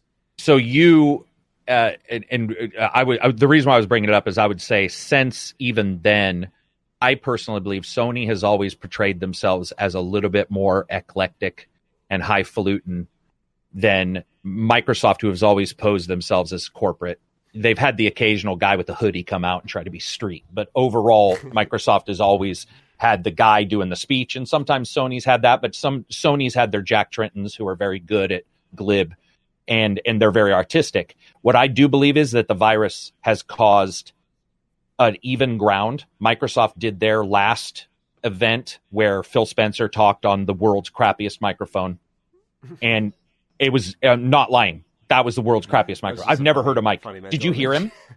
no, I don't know Dude, you need to go back. Yeah, they did their event where they showed a couple games, and it's it's like he's talking over here. Like you're just sitting there going, "This is the head of Microsoft." So, but here's the thing that that helps them even keel. I do believe that Microsoft probably has an issue right now where they're trying to figure out: do we try to do a big event where it's all high, it looks great, and it's corporate, and everything is at its best, or do we do the Phil Spencer at his house talking with the bad lighting and stuff? And I do right. believe that there might be, if there's two, we may see a subtle thing where they sort of do one that's like, "Hey, we're we're we're at home like you," and then they do another that's sort of more professional and business like. But one thing that's happened with this, with everybody being stuck at home, is they're all sort of able to get away with looking like crap. Like Phil showed up, he looked tired. And I think that actually helps Microsoft because if you track back 10 years ago, everybody would always say it. Microsoft doesn't know what the, they don't know the street. You know, they don't know gamers. they they don't know how to where like Sony always had that. I think that there's this weird thing now where, for example, Mike Mark Kearney or Cerny when he was talking about PS5 mm-hmm. with his fake co- audience, and you were just sitting there going, "What is this? Like, wh- who's this guy talking to?" bad funny. Yeah, and he's just like he's like, let me tell you about the SSD. That you know, he sounded like a fucking evil scientist, and it, everything was very presented. And then Microsoft does the at-home thing, so it'll be very interesting to see how they both portray themselves to the consumer, because the consumer's attitude is going to matter going into I this. I think it's so easy to call that Sony's going to try something kind of similar to like the fake audience thing. I dude, just, Sony's dude. Yeah. Remember last year, Maddie, when they had the yeah. fucking cello and shit wasn't going right and lights were turning. You know, like yeah. it just was a disaster. Um, There's just an elegance to them that they try to strike every time, and it's like, yeah, just come out and talk about your games. Like, yeah, right. Know, like, so I, I think that's going to be interesting. Uh, yeah, I was just gonna say, you know, Nintendo's a great example of their their highest members of Nintendo will come out on screen and it'll just be a plain white background. You know, obviously they're in like a quote a studio, right? It's just a white background. I could literally drape like a towel behind me, and it would, it's it would so true. same thing. It's, it's, so true. Exactly. So it's like you know, I don't get this need for. Uh, obviously, there is a sense of professionalism, but like you don't gotta. We're playing games, man. You don't gotta go crazy with it. I think they're both going to be. I, I mean, I think it helps Microsoft in particular because they it sort of evens them both out in in a way where it's like now they can look human. Yeah. Even I'm not saying they are. I'm just saying they can look that way. Yeah. All right. Well, moving on to the PlayStation side of things, we've got a drippy faucet. The Last of Us Part Two is uh, almost in its entirety leaked. Um, major plot points certain aspects of the story. You know, I I saw most of them. We won't be we won't be spoiling them today. Um, you know, I didn't watch any gameplay because although I read what happened on paper, you know, I, I am a believer of like, okay, I still want to see it play out. And I channeled a, a little bit of my Karak, where you know sometimes you're like, dude, give me the spoiler. You're like, I want to, I want to play yeah, right. front, right? You know, let's let's do this. I was like, all right, you know, let, now I have an opportunity to do that. Um, even if I didn't want to, it just like I said, man, like it, it got it got spoiled in a heartbeat. It was there was like no avoiding that. It was everywhere. So uh, first question for you before we get into your thoughts on the leak, Karak, is did you get spoiled? Yeah, I, I, I checked out everything. Okay, that, did, did, so no one did it for you. You you did it yourself? No, I, I, dude. I, do you know? I don't think I've been. I just don't think I've been spoiled on anything, or if I I don't pick it up. But that rarely happens because I heard some horror stories about like DMs and Reddit where somebody was like in Reddit and got a random DM, clicked it, and it was like you know the end result of mm-hmm. the story in, in some mm-hmm. game. And no, I've been lucky. I I I actively searched for it. Okay. So with that in mind, um, what is your general response to a what's transpired? We've seen that at first the reports were it was a disgruntled Naughty Dog employee. Now that's not the case. It turns out it's it's multiple individuals who are completely outside of Naughty Dog and Sony. Was this a product from working at home? But just general thoughts, I guess, on the situation and how it's developed. I would I I I would assume that first of all, uh, there won't be much from this particular game that will that will surprise me for like the behind the scenes and and any decisions they make. I do think in the future we're going to unfortunately have even more of a crunch on Sony when it comes to D, uh, NDAs. Sony's already by far yeah. when you look at their NDAs. Jeez, man, dude, what their NDAs are like a puzzle from Broken Sword, the point and click game, trying to figure out what you can and can't show will bust your nuts. You'll be like, okay, part level three, part one, but I can't show this character ever or mention them. So I do think that you and I will be impacted by that kind of stuff. A huge yeah. crunch down. In fact, in my video. Yeah. Oh, did you? Yeah, because I'm yeah. actually under the belief that normal YouTubers will see a, a, dearth on any big games of like codes where it'll be like you have to be have three letters in your name and you have to have be they'll be IGN to be getting mm-hmm. Any kind of code. Otherwise, they might do events even where they're like from now on. But production, so we know that these games are sent to production, they get burned. It, and this has happened before. We've had games that have leaked before or been sold. Copies have been sold from the production uh, units, but I don't really care. It sucks for the company, though. It sucks for anybody who worked on the game who wanted their story to not be spoiled. I mean, mm-hmm. that's that's a shitter. If I was a novelist, that'd be a shitter If I was a YouTuber making a video review and somebody spoiled the score, that's a shitter. So it sucks. If I was a company Yeah. employee there, I would I would hate it. Yeah, that's the thing is is a lot of people have I think had trouble lending their hearts uh, just because they're very disappointed with what's happening with the story. Uh, which once again, you know, we, we won't be spoiling for those listening, so you don't have to worry. But a lot of people are so like just horribly disappointed with what's going on that um They let it boil into the business part. yeah, like they're like like yeah, I'm not telling anyone by the way that they they need to feel sympathy. By the way, I just want to make that painfully obvious um, because I, I understand why some don't because Naughty Dog has their reputation's gotten kind of down the tubes this last number of months between crunch reports and and and some story decisions. It's it quickly quickly went downhill from there. Certain staff members as well. Um, yeah, man, but it, it, it has just been it, you know, life comes at you fast. I guess is the best way to put it. The leaks happened, and just like that, everyone was on top of Naughty Dog, just not a fan of what was happening. Um, some even saying like it saved them money, like they they feel as like fans they were disrespected. I haven't s- sought out this aspect, so maybe you can confirm this for me. Is it beginning to end everything out there? Is it beginning to end? Oh, you. Oh, I'm sorry. Do you mean the finish, content? beginning- Yeah. Yes. Wow. Yeah, because like I had heard people saying afterwards, like, "Oh, the ending's actually not out there." Like that's at the, the I think a third through the game. It, uh, th- so that could be true because you don't. Mhm. That could be true, but the what is shown looks like an ending. Does that make Mhm. sense? So Mhm. that Yeah. that is that's that's that is that is possible. That is possible. Yeah. The, I mean- interesting part of all of this is there was a uh, debug menu in the gameplay apparently, Correct. Yeah. and so that meant it had to be from a developer's unit. It couldn't be like you, you mentioned a street copy. Like no one could have just bought it or whatever. So that that's where I start to spin my wheels. I'm like, did someone like break into Naughty Dog and, and take it? Was it someone's house broken into? You know, like what? what Well, no, that can still be the production company. The production company can still get a version of that, and then they they basically you you know how WinZip works, WinRAR. Yeah, yeah. you know, a zip program, they absolutely can get one with that and then put it together where they are. It just all the, there's so many places where that could have gone to. A tester, external. I told you I was ex- testing a game that didn't get released.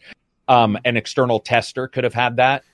It's there's so many Nice. ways that yeah, because dude, I I've tested games a full year before they've released. Not recently because I don't do it as much since I review, but prior to that, Mhm.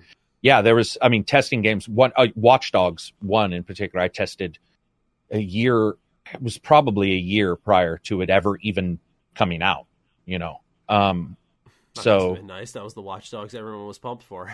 yeah, yeah. It was. uh and you're testing it for weird shit like connectivity or something, you know, like it's Uh-huh. it's never really testing it from start to finish. That uh those cutscenes and stuff, yeah, they got leaked. It did it definitely had a dev menu, which is probably how they figured out who it was by looking at which version out there has that menu, and then you anybody after that, you're like, it's definitely not them.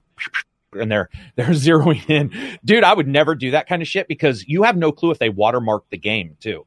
Is there Yeah. a is there a flash for a quarter of a second that's like, you know, that states the IP address of where you are? Like you have no clue. So I, I've always considered those people crazy as to try to leak Yeah. that stuff. But yeah, um. I will say this: I think it takes a next level amoral person though to try to pretend that because they don't like the story in the game, it's okay to celebrate the leak of the game.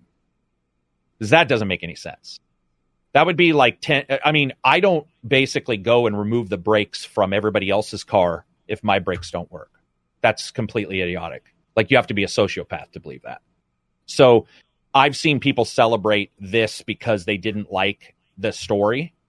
To me, I don't know what to say. That is borderline creepy to me. And I'm not an emotional person, but even I'm like, that's borderline creepy. Like that's that like that kind of person is not somebody I trust with my kids.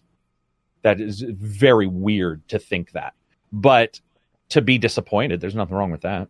Like, yeah, if you don't like the story, it sucks. Not much Yeah. to say.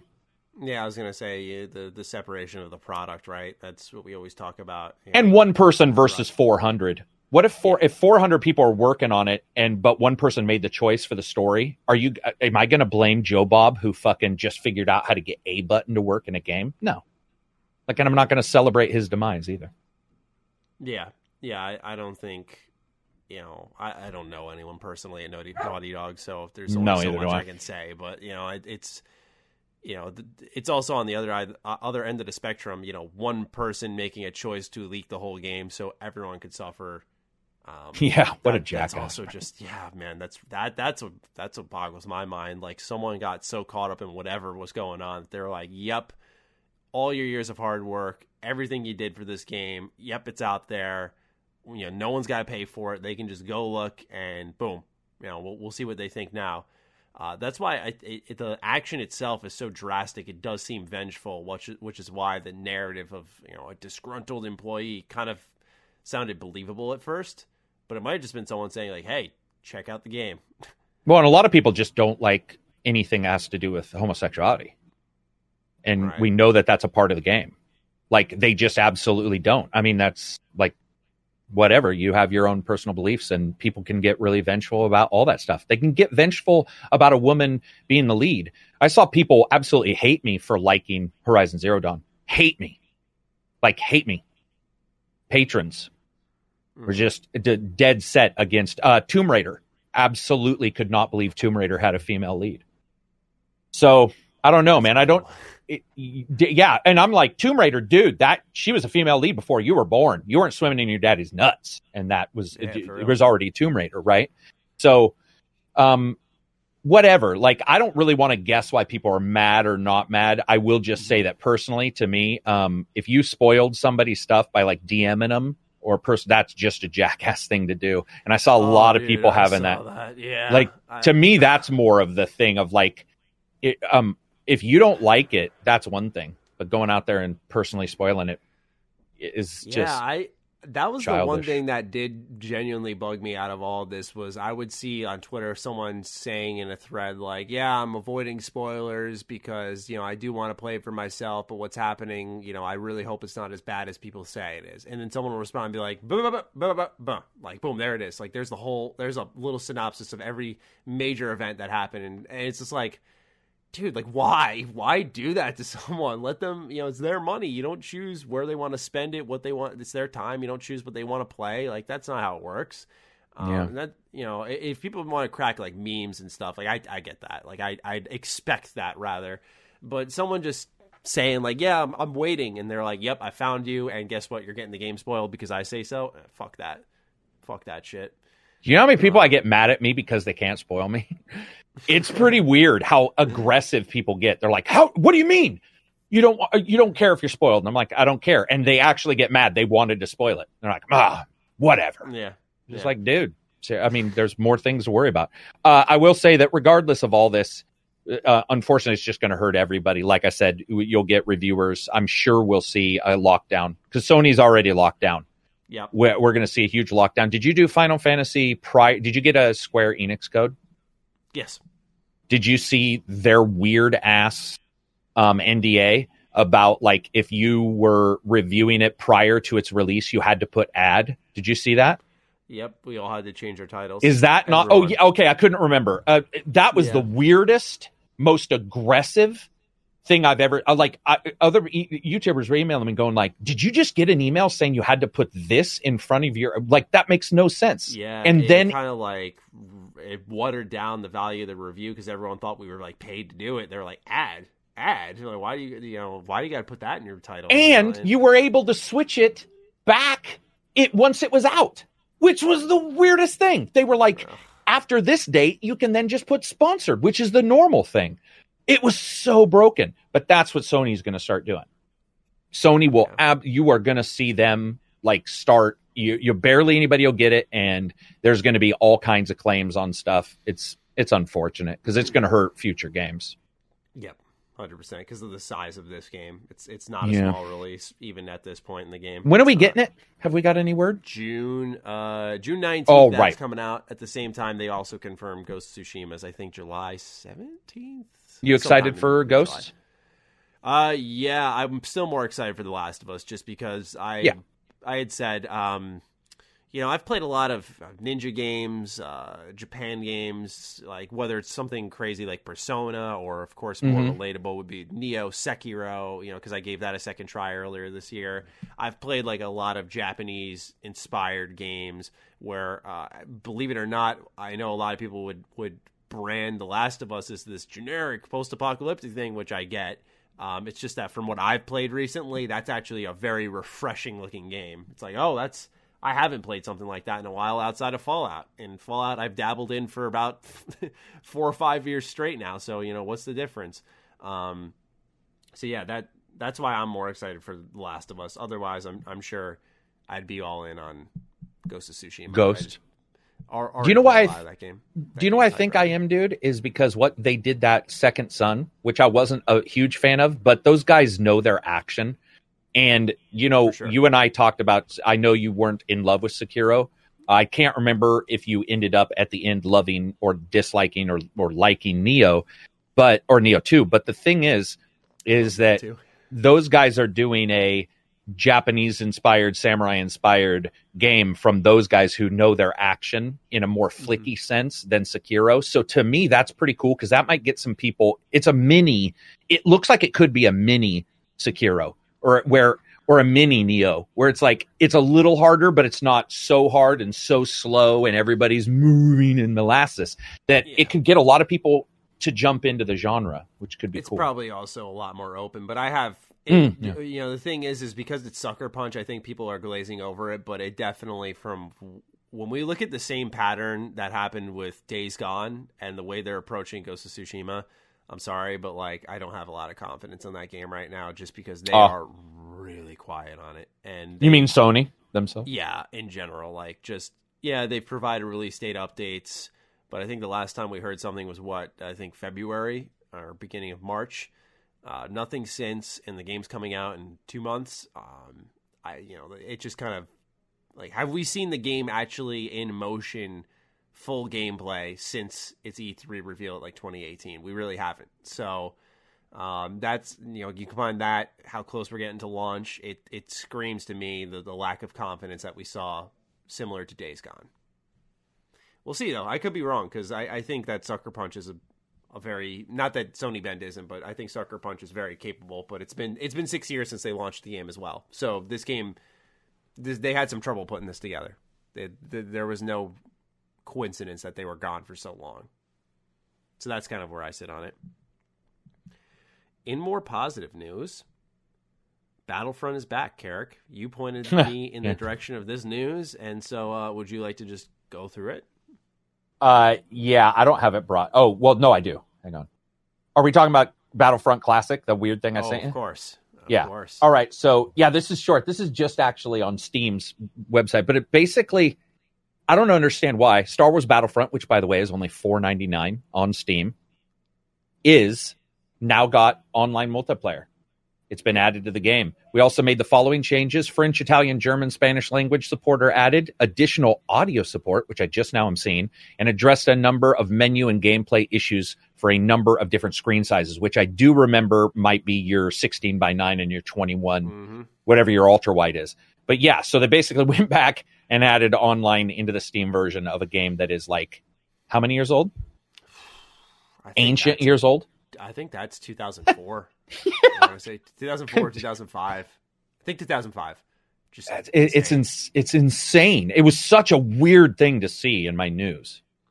Yeah, man. And it reminds me of what they did with KOTOR 2, where I remember, I think it was 2014. Just I woke up one day and they were like, uh, yeah, we added achievements, we added uh, widescreen support, we added Right. controller support, we added uh, uh, all this, all mods. You know, you could do everything to KOTOR 2 now. And I'm like, number one, why just two, right? And the same question's happening here. Why is just Battlefront 1 getting this? I just something with these older Battlefront games, they just touch them up. I think the timing though is interesting because we did just get the release uh, last month of Jedi Knight Jedi Academy on PS4. Uh, back in I want to say December was uh, Jedi Knight Jedi Outcast 2.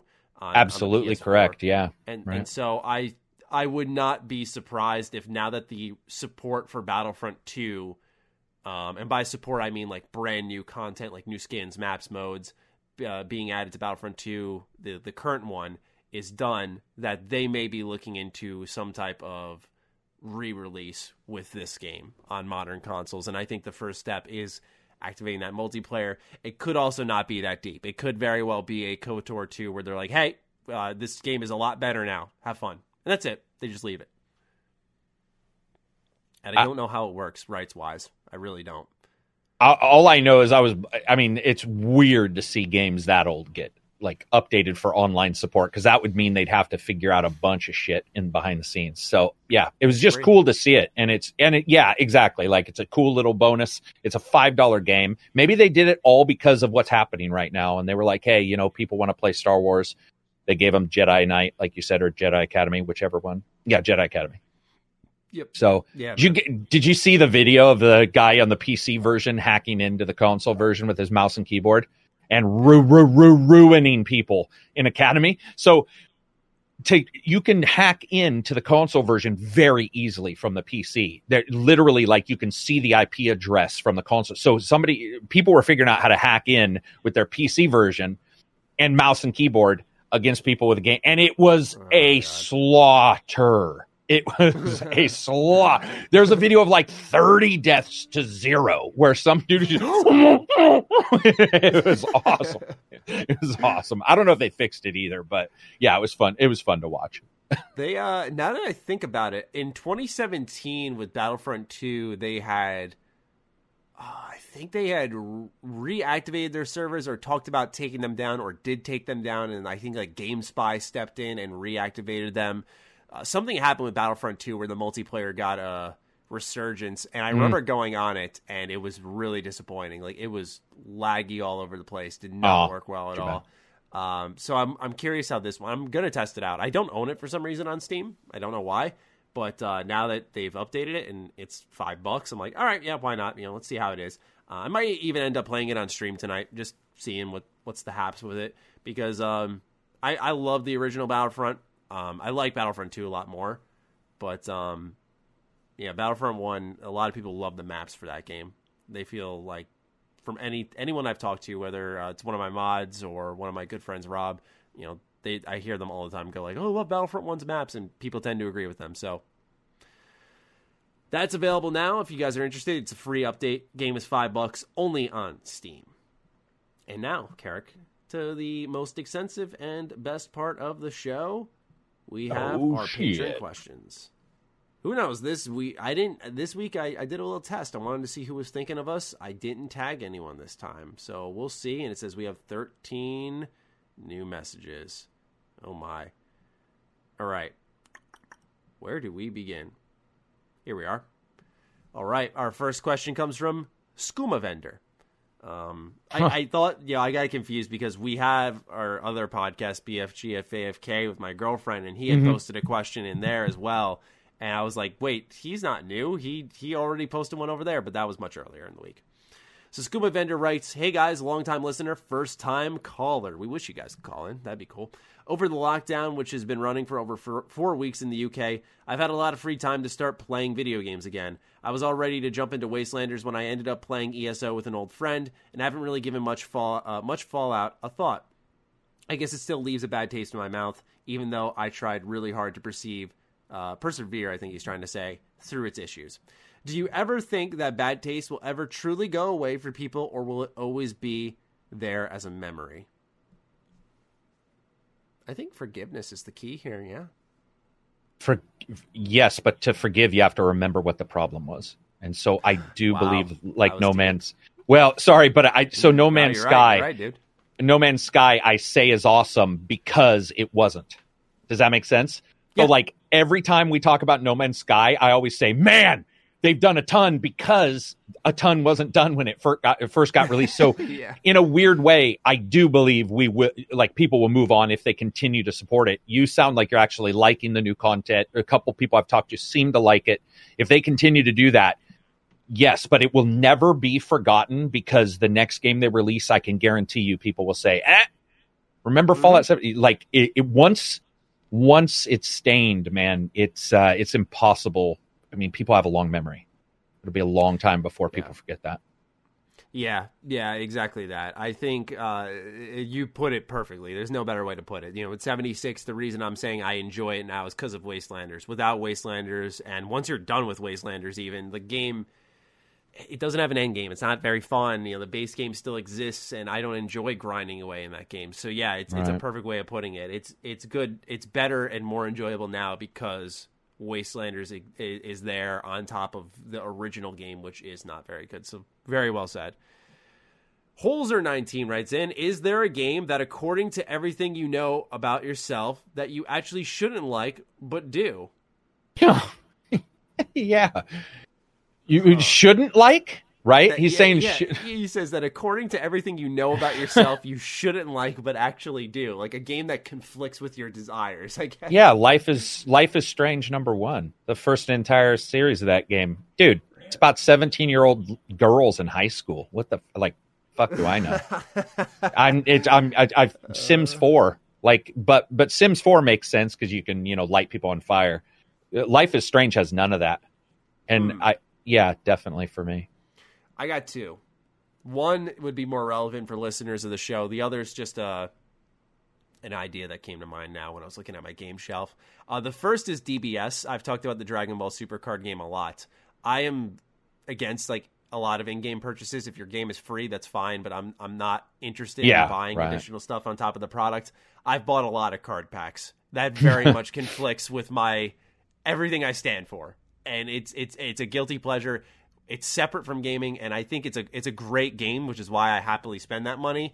Yeah. Uh, but yeah, that definitely is something I shouldn't like doing. My friends, my, one of my friends, uh, he, he his guilty pleasure is mobile games, and he'll he'll you know he'll put a lot of time into them. And I always grill him for it as a joke, like, "Oh man, you're not really a gamer now, aren't you?" Uh, but he'll always bring up that I'm I'm buying card packs. so you know, am I am I true to my beliefs? So yeah, that's definitely one right there. Uh, the other one that comes to mind is Catherine. Uh, I'm not really mm. into games with dating, like we talked about on the show. I think romance in games is is weird often, mm.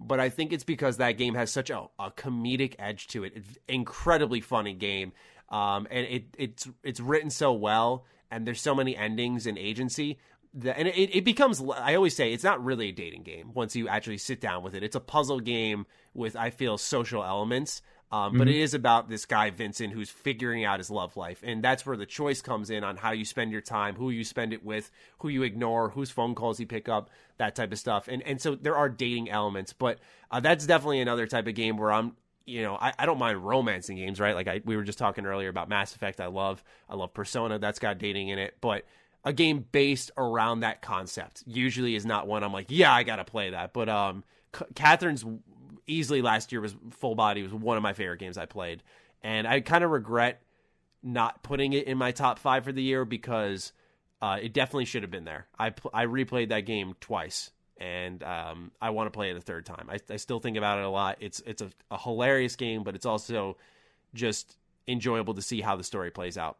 Um, so I, I highly recommend that one if you can tolerate puzzles. But yeah, those are two games that conflict with me. All right, Ross says, Hi guys, how are you? I have three questions for both of you. Number one, what is, this will be interesting to hear what your answer is. What's your dream Fallout mod or any game? It doesn't matter, so you can pick one or the other. uh, my voice is cracked there. Mine is a Fallout New Vegas mod where you become the general of the Enclave, taking down each and every town and faction in the Mojave Wasteland. You recruit townspeople through different methods such as speech, skill, gun skill, etc. The game leads to a full on assault on the Strip where you secure your position as the main faction of the area. Also, would love to have the ability to customize towns, create bases, fly vertebrates, and blah, blah, blah. That's not me saying that, that's what he wrote. Uh, it basically would feel like a standalone game uh, with all of the things I would personally dream of having added to it. So, do you have, I mean, I, I know you said you've messed around with Fallout mods, but yeah. do you have a dream mod in mind? And if not, that's fine. He says, or any game, it doesn't matter. Uh, I mean, I'm more towards the like, does it like yeah I, I definitely have one if there was a mod out there that could make random missions that felt like they were real missions i would probably never play a different game mm-hmm. and i think that um, skyrim tried and you've got those missions from the bartenders who are like go kill this guy and they do an okay, passable job of giving you some stuff to do.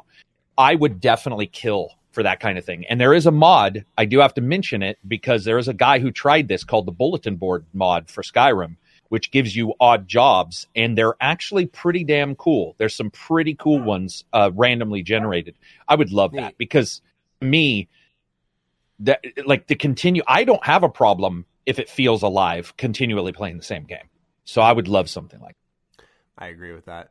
Uh, for me, I know this is going to sound like a cop out, but really, I feel like Skyblivion was sort of my dream mod. I love Oblivion. Oh, it was kind of right. the open world RPG that pulled me into loving Bethesda Game Studios games.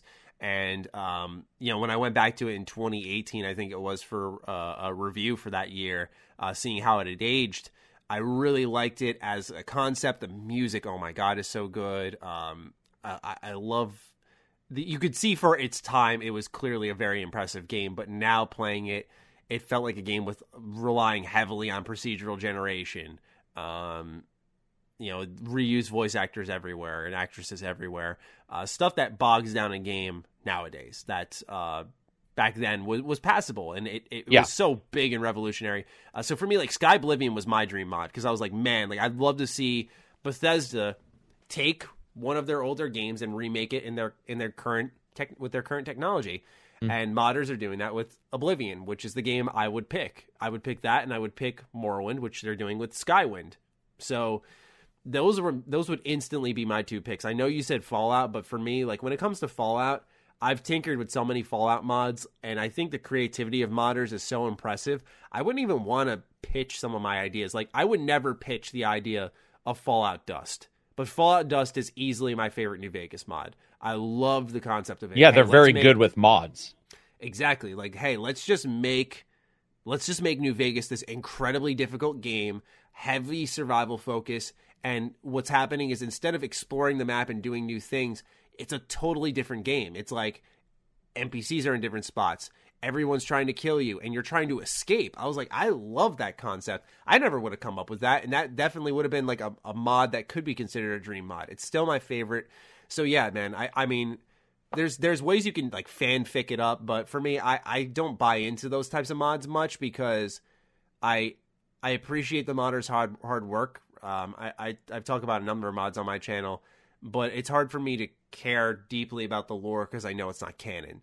So yeah, that's def- that would definitely be an issue if the exactly. lore is not canon. You're just like, mm, it's not really affecting anything. Which is why it brings me back to Skyblivion and Skywind, where it's like, okay, these are the same games but in different technology. And if you're going to touch up dungeons and make those better where they're not as rinse and repeat, um, yeah, then then dude, like that's exactly what I want. So a long answer to your question, but hopefully it's sufficient. Number two, have you heard of the band Death Grips? I have not. I have not. Wow. Okay. Yeah, I'm not good with music, so I apologize, uh, Ross, but I have not. And three, have you guys ever played a musical inter- instrument? If not, what instrument interests you? Guitar and drums I played. Not well. In fact, I almost killed myself doing playing playing a guitar. Really? Did you fall off the stage almost? No, because I do nothing half-assed. So I sat and tried to fucking learn the guitar in like four fucking solid days and almost broke my back. It was horrid. I got a guitar and I'm like, I'm just, this is the way I've done it. I've done it everything yeah. I've ever wanted to do is I'm just like, I dive in. And even my wife was like, dude, you look like the hunchback of Notre Dame right now. Cause I'd be like, you know, bent over playing it. By the time I was done, Maddie, I could play like three fucking chords. That was it. Right. And I was in such Stop. pain. I fucking destroyed my neck for like two weeks and which they'll warn you is easy to do. But like yeah. I jumped into it really hard. Um, when I was younger, I tried the electric guitar. I thought that'd be kind of cool. My dad was is very, very much musically inclined. He he's a very talented drummer. Um, so he was kind of like in on seeing if I was interested in any of that stuff, and I gave it a fair shake. I would always hit hit the drums like a dumbass. I, I didn't know how to play play, um, but yeah, he would he would teach me that type of stuff. I messed around with the guitar for a little bit, but eventually I, I actually liked playing the piano. Um, that was one that kind of came to me because I had long fingers, even when I, I can younger. play the piano. I don't know why I didn't mention that. That's weird. Oh.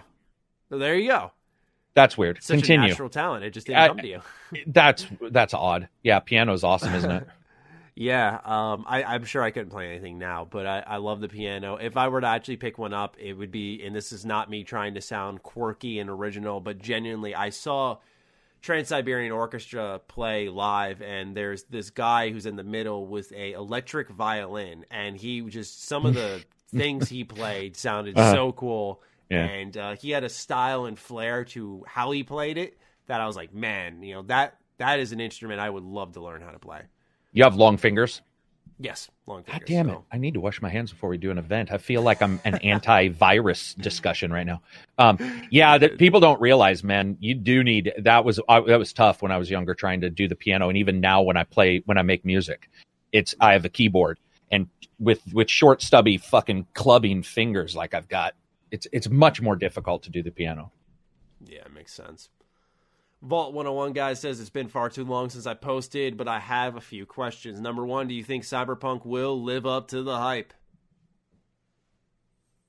I don't think so. I mean, whose like like The the, I- the public's hype of it's going to be the best game ever. is that what people are saying? Yeah. See, I don't There even follow so that. People selling it pretty high. Oh like, no. like even freaking out when they saw the, the ratings board which i understand it like you know it, it, it they i think it was like 18 plus or something like that and it had like you know Was it? everything from top to bottom that could be mature rated was in there and i think someone from CD Projekt Red was like we don't fuck around you know and and, and like even that caught traction like something that just should not I don't say it like, and people are going to think I'm jaded when I say it, but just something that shouldn't be in the news mill Oh. made it into the news mill. Dude, no, that's not what you're saying is not, not wrong. news. It's, not not, that's not no, that's thirst, man. That's dude straight up thirsty for that butt. Like Yeah. that's all that's all people are is thirsty for that game. And don't blow it out of proportion, people, or you're gonna be unhappy as fuck. Yeah. I, I just say it because a lot of people think it, it like always take it in a negative way. I'm like, dude, look, I played Fallout 4. I was like at the peak hype. Like I know what it's like hype. to yeah, I was there, man. Like I know what it's like to just drive your head right into a game and be like, this has to be incredible, and you believe it is until you pull your head out of your ass a couple months later and realize like, okay, this is good, but um, and you start to develop a more critical nature. That's all I try to advise people with this game because it, you know, you could say that for a million other titles that come around that I start to get excited for and try to bounce it back on me. But with Cyberpunk, there's a very specific, palpable hype with that game that can be dangerous, and it absolutely can hurt the game. Because I think it will be a very good game. I don't know if it'll live up to the hype that people are putting it up to, which is just this unattainable game that like it's going to do absolutely everything. Like you're going to be the best race car driver, 18 different endings, uh, you know, for, uh, immersive first person gunplay, like everything from top to bottom. I, I don't know. There, there's going to be shortcomings. It does. It's doing a lot of things, and like games that do a lot of things, some aspects will be stronger than others. Number two, unless you have more to say. Sorry. It's not really something like for a discussion, but I was gonna say I don't really know of a game that we've all talked about that is a classic anyway, whether it be Zelda, uh, the new Zelda on the Switch, or whether it be Death Stranding or whatever. I think almost every game, including Witcher 3, because sorry, but Witcher 3 had some shit ass controls until they patched it after release. So, like, there hasn't really been a game that I think will ever live up to standards. And this one is already so beyond that I think the best bet is to return your standards back to wanting a good. game and just yeah and going from there so i don't really follow the hype of what the world thinks but i also dude i don't know about you maddie but every time i say something's good there's actually more people saying to me it'll be bad so to me i actually see a lot of people thinking it's not going to be good Interesting. If the, does that make sense because i bring No, up I in get what you're saying. I'll, Yeah, I'll bring up saying I'm excited, and people be like, "It's going to be dumb." So I don't really see this thing where everybody thinks it'll be good, but I do I- see the thirst you talked about. It might be well, yeah, the thirst for sure. That's on. That's definitely on Twitter. It's a good way of putting Yeah. it too. It's a good It's- term. Um, but when it comes to like the the oh, it's got to be amazing. It might be because I run mostly an RPG focused channel, so it feels Oh, like true. That game Yeah, that's brought true. up a lot as a saving grace for literally anything. Like, well, this sucks, but thank God Cyberpunk's coming. And Okay. I share like the sentiment of like I'm very much anticipating it, like many people, but I just worry that basing everything off of that game can only lead to some measure of disappointment. I would agree with that. Yeah. Number two, do you think Mad Max the game will ever get a sequel? This is a perfect question for you. Had a blast with the game, even though it used the Ubisoft format of a checkbox type game. Karak, you are our resident Mad Max the game expert. Do you think it gets a sequel? Because technically, doesn't Warner Brothers have that too? It it also oh te- yeah it and it also actually now that I looked into it, it actually did uh, very good in total sales. It Oh. I, but I just don't think there currently there's no Mad Max movie that I know of coming out, which would have also helped you know to do a crossover kind of thing or whatever. But I haven't heard I haven't heard any rumors at all about that. Um, so I don't think so.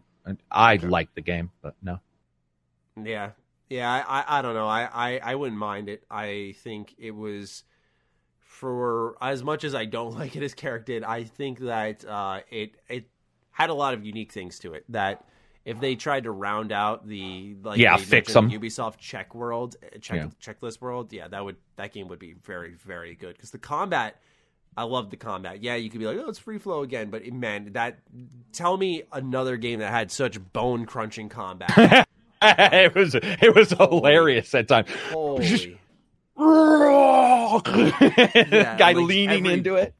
Every punch, yeah, like the enemy jumped into your fist and just Yeah. fucking ate it. And like was the awesome. sound design, just yeah, it's so good. Really, I would recommend it now, just because I'm sure the price is is Yeah. relatively low. Super low.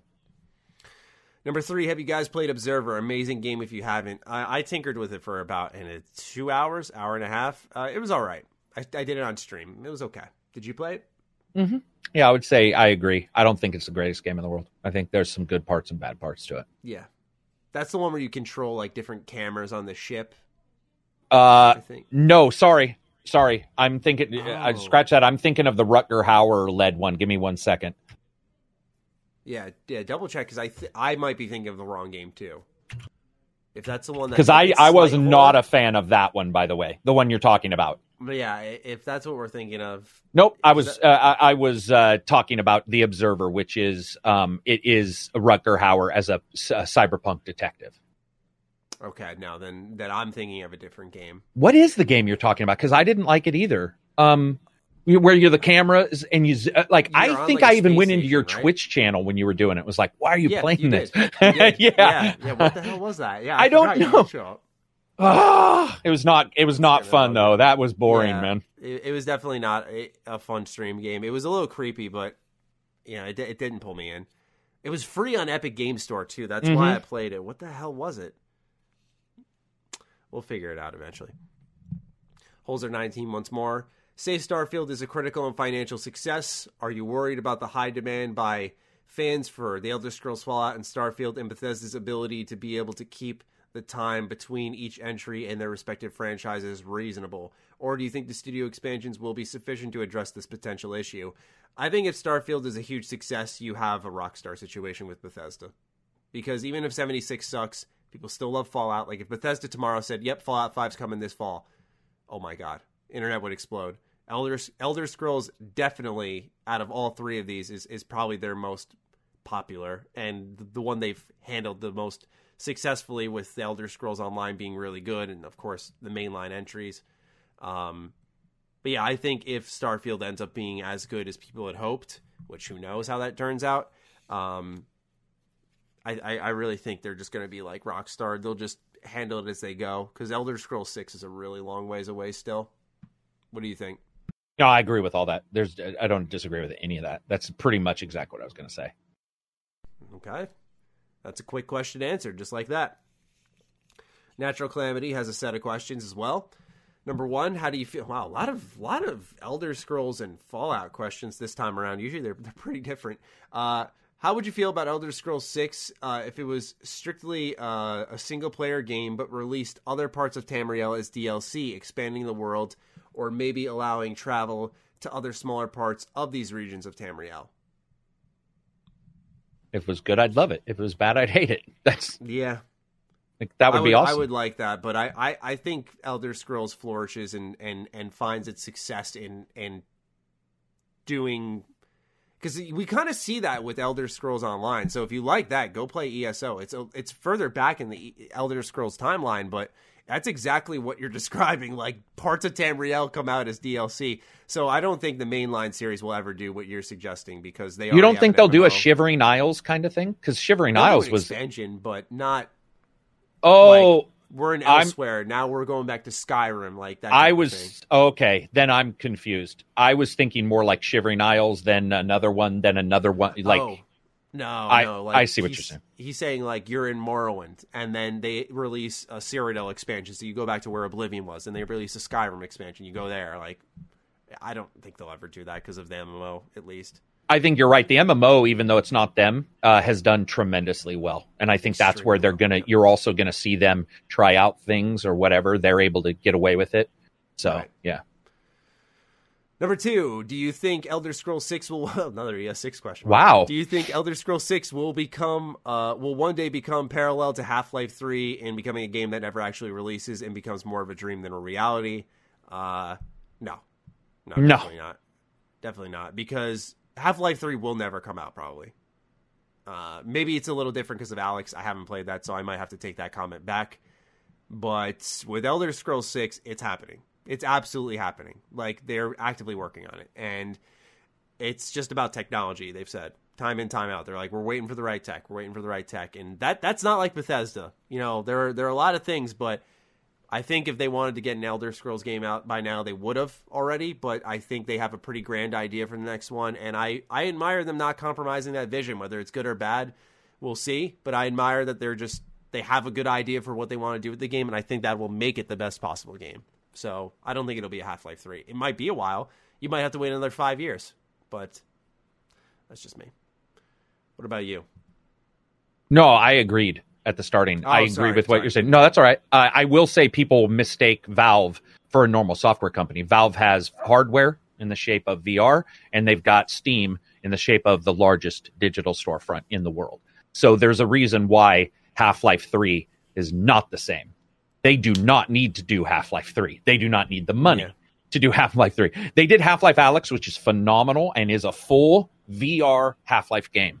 Um, and they could certainly do 3 when they want to, but they are not in the same boat as Bethesda, which is a technically a software developer slash publisher.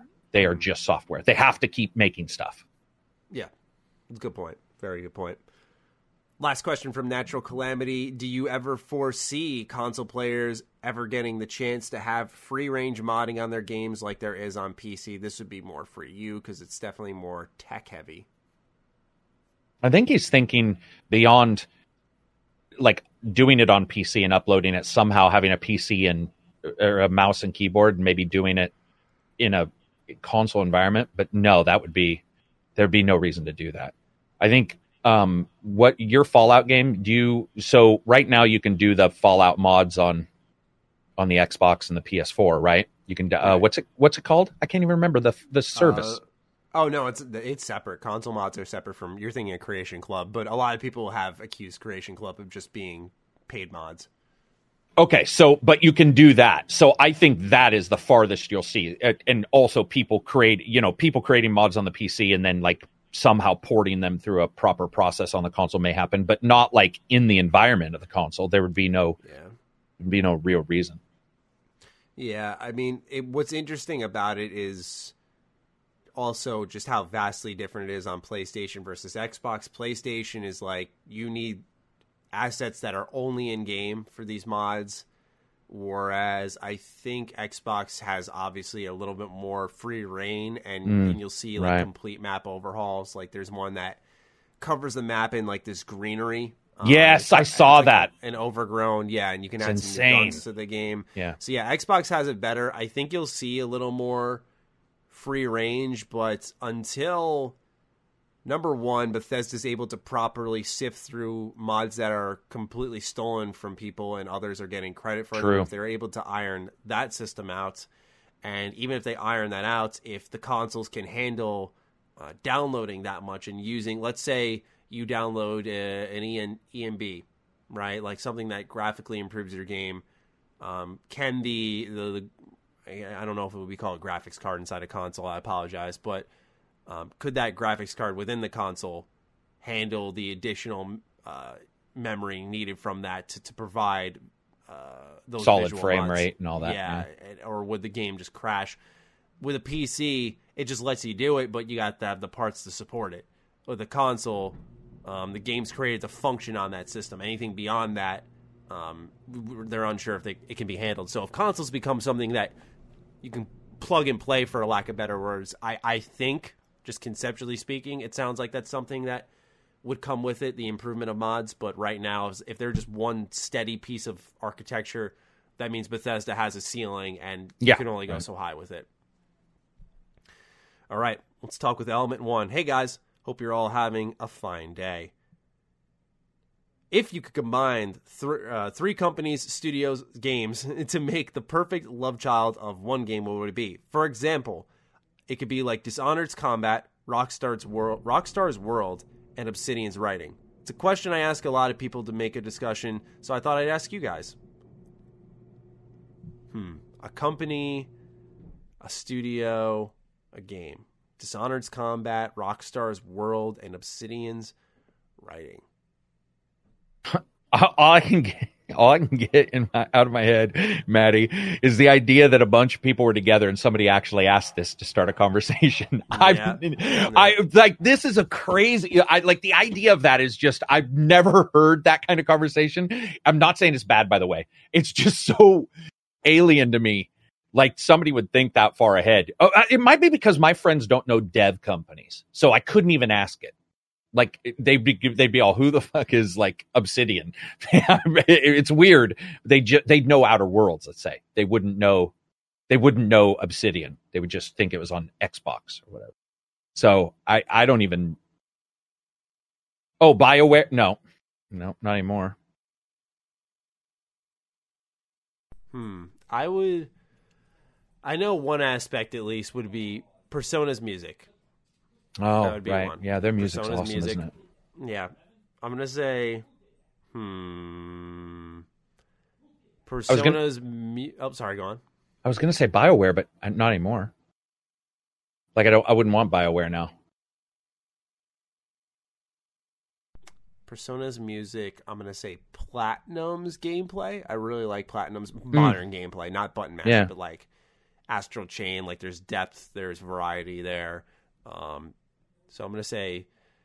But then now I feel like I'm talking about Astral Chain because they have a really good soundtrack. They have really sharp gameplay. But yeah, I'm gonna say Persona's music, uh, Platinum Games gameplay, and I'm gonna say I'm gonna I'm gonna copy this person. I'm gonna say Obsidian's writing. Um, so some type of JRPG that has like significant choice and consequence with like rapid fire, elegant looking gameplay would be pretty nuts. I don't know if it'd be like a dream game, but it would, it'd be cool to see. Yeah, the only thing I can think of is I definitely want uh, you know Rockstar world building is next level.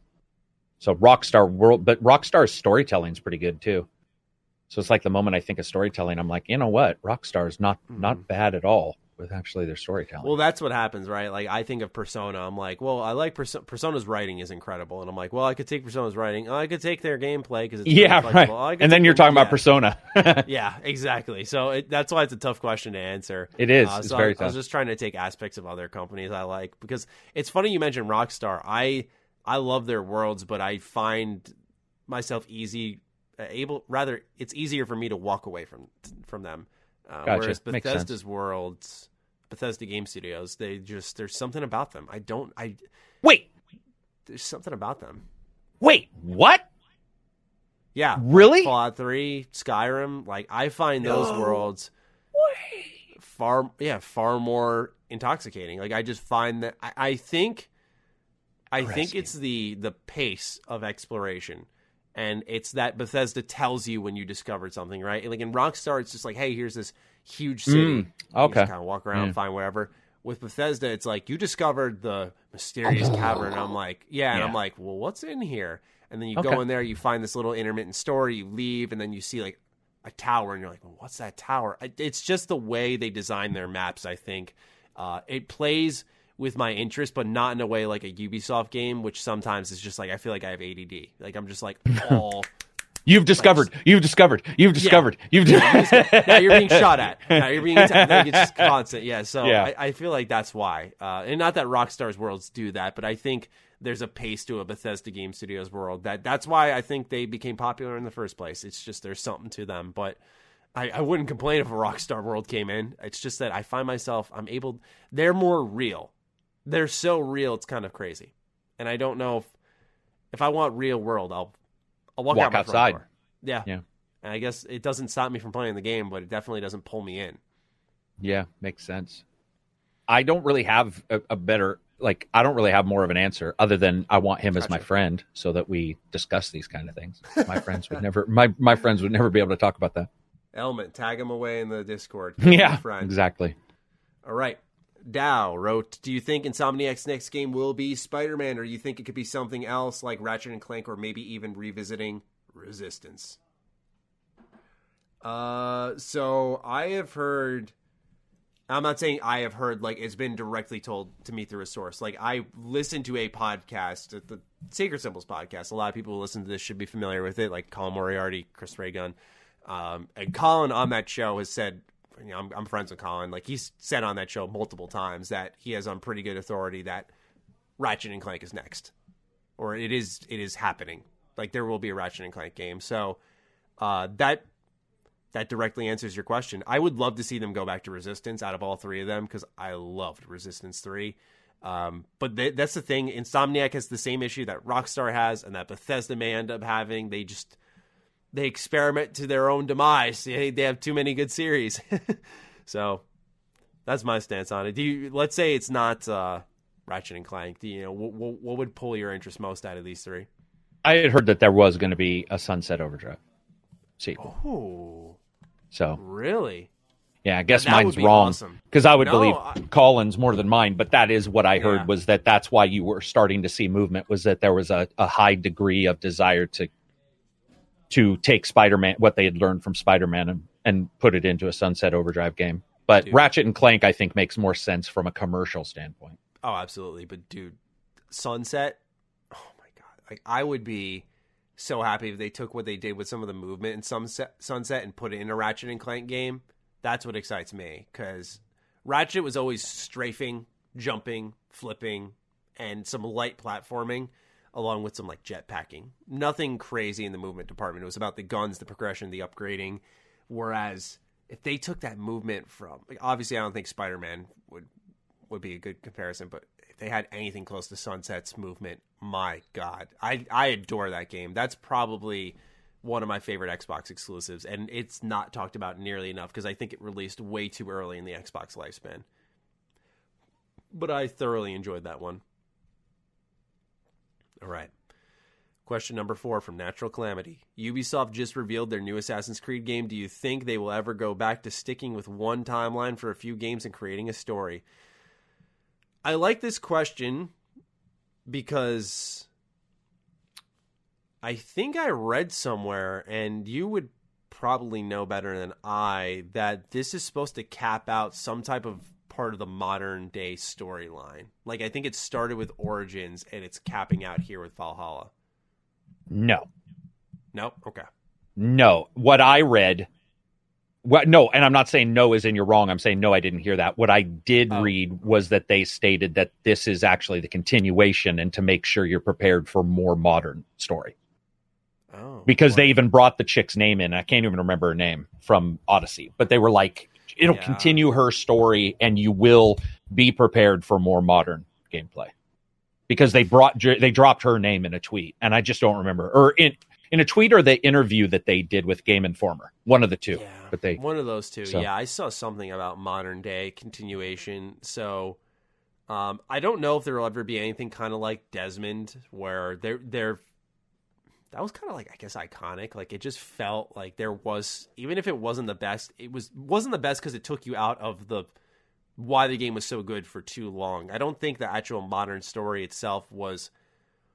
I don't want to say wasn't horrible because uh, I know some people really take issue with it. But um, I was watching a video by one of my friends, uh, JV 2017, and he made a video called like "I miss the old Assassin's Creed." And he's saying like it's not that I dislike what they're doing now, but there was just something very special. And he, he kind of started going through like the end world stuff that was happening, how the plot became bigger over time. And I just, I really appreciated that video. I would give it a look if you're, if you're interested on a more in depth commentary on why the older Ubisoft Assassin's Creed games were, were special. But I, I think, you know, when it comes to the modern story, I think Ubisoft's pretty self aware that this isn't what people are are into the games for. So they try to keep it there for those who care, but not intrusive, which is hard to tell a story with in general. But you have to have a reason why you're there. I think. I think at least. I mean, I'm going to tell you right now too. If they removed it, it'd be it'd be a, uh, a completely asinine because it wouldn't make any sense. It's exactly. it's driven why you're why you're there in the first place is because of you going back into people's memories. So to, at, at that point, you do need to remove Assassin's Creed and just call it, you know, prior time history game number five. Yeah, like history at, Valhalla. yeah, history Valhalla. Yeah, it wouldn't make any sense uh, whether you, whether we like it or not because it's been poorly done and fairly okay done. What was the one? Was it Black Flag where you were working for the game company going back in time? Ago, yeah. yeah. yeah. I was fine with that. I had no issues with the idea of going back in time to get game ideas. Actually, I was like, whatever, you know, that yeah. fine. I don't. I'm not saying I loved it. I'm just saying like that you have to have a reason to be in the animus anyway. You have to have a reason to go back to these times it was a believable template. Like it was like, okay, now we're established in this entertainment company and we're making movies and books and games. And right. it's like, okay, so where are we going to go to next? Like it just right there, like it just got it out of the way. And then I, moved I on to the game. Yeah, exactly. Yeah. And it still pulled you out a couple two times too many. Uh, and you'd wander the office in like first person. But I, look, I, I just I've kind of accepted it's got to be there to, to buy into the the right. universe a little more. Droop Snoot said if YouTube had a capable, smaller competitor, would you switch that platform? No. Yeah. Interesting. I mean, I would have a presence, but kind of like I wouldn't call it Twitch that pre- like smaller, capable platform. But I would have a presence, but I wouldn't outright switch. Uh, I don't know if you heard. No, because I don't think I told you. But a couple days ago, I decided to look at how when was the last video I made that made money, as in my hours spent right. versus and it was days gone. So it was over a year ago that I've ever made wow. money in YouTube. It's always been lost now since days gone. Every single video has been a loss. I made two hundred dollars on um, video prior to Gears, and it was like four hundred thousand views. I just, I literally make no money on YouTube. No, it's ridiculous. Yeah, it's hard to tell now because of what's happening yeah. with ads. Really yeah. So I make better on Anchor. I've told you this behind the scenes. Yep. You know, it's like Anchor. I, I that has helped and Patreon. But um, yeah, we, when you look, and you and I don't like to do this because we talk about this. I never like to seg- segregate my time and go. This video took this long, so it should make this much because then it's really depressing sometimes when you make a video and you'll be like, I made a dollar fifty an hour, you know, or whatever. Yeah, just do it and um, see if you get by. yeah, right. Um, but I did. I we did, and we did it due to financial reasons because we are in a midst of like layoffs and all this, and I'm like looking at it, going, you know, should how do we move forward and make sure that this is feasible in any way? And and I looked back, and yeah, it was Days Gone, World War Z, and Days Gone both made made actual money equivalent to like my old job and everything after that has made less. In fact, I'm make I, I, I don't know about you, but I'm back to 2017. That's how much I make per. I made more money in 2017 in a month than I did this this month this last month. Hmm. That's how low I'm making. It's hard to tell because for me, 2018 was when I started to kind of flip my channel on its head. Oh, right. I started to do. Right. Remember, we had that long talk, like where I started to. You were like, dude, like you gotta put it more time into try other videos stuff. a little longer, try other stuff. 76 drops. I had my most popular video on my channel ever drop that year. So That's good. Yeah, it was the, for me 2019 was was my most successful year in the terms oh, of, of yeah, financial. Um that's why I'm just like, you know, I feel like I finally figured out YouTube. I put this in quotes, figured out. There's still stuff to learn, but I feel like I generally get what I've got to do now um, to to make it where this is a viable career path. But uh, you know, like I said, if if let's say uh, TubeU came up and they were like, yeah, we'll pay you a little bit more. And uh, you can you can upload the same content from YouTube on our platform. And it's like, yeah, that's one more place people can watch. If people don't like YouTube and their practices, they now have a place they can go to keep consuming what I do. You know, because the thing that one of the hardest things is that there are so many good opportunities. Like I run the Patreon, and, and you have the same thing. Like I run the Patreon stream. I make videos. I also help out with like Colin's Last Stand. I run a separate podcast outside of ours. You know, I got a lot of cool things going on. I feel like if I had to start making separate content for yet another platform, that would be like the straw that breaks the camel's back. Like I'm definitely at my max right now and I don't think I could take on anything else, which is why like people are people ask me, you know, where's your stream schedule? I'm like, I don't got one because sometimes yeah. I want time off, sometimes I want to just get at it. Um, right. But yeah, w- ultimately, what I'm saying is, if if they added a new platform, it would just have to be like, okay, you can a guarantee you're gonna you're gonna pay me, but b just so you I know, that's how I took videos. the question. I I actually thought he was saying that. I thought he was okay. saying you would okay. you would not do YouTube anymore, but they were like guaranteeing you it would be smaller, but it was like you would still see the same success, but there's the possibility of doing better for sure. Because I don't yeah, know if yeah. I I think the only way to do really well on YouTube, Maddie, especially if you're like us, where reviews are really starting to drop. You've noticed this. I've noticed this. Mm-hmm, um, mm-hmm. is to be a reaction video.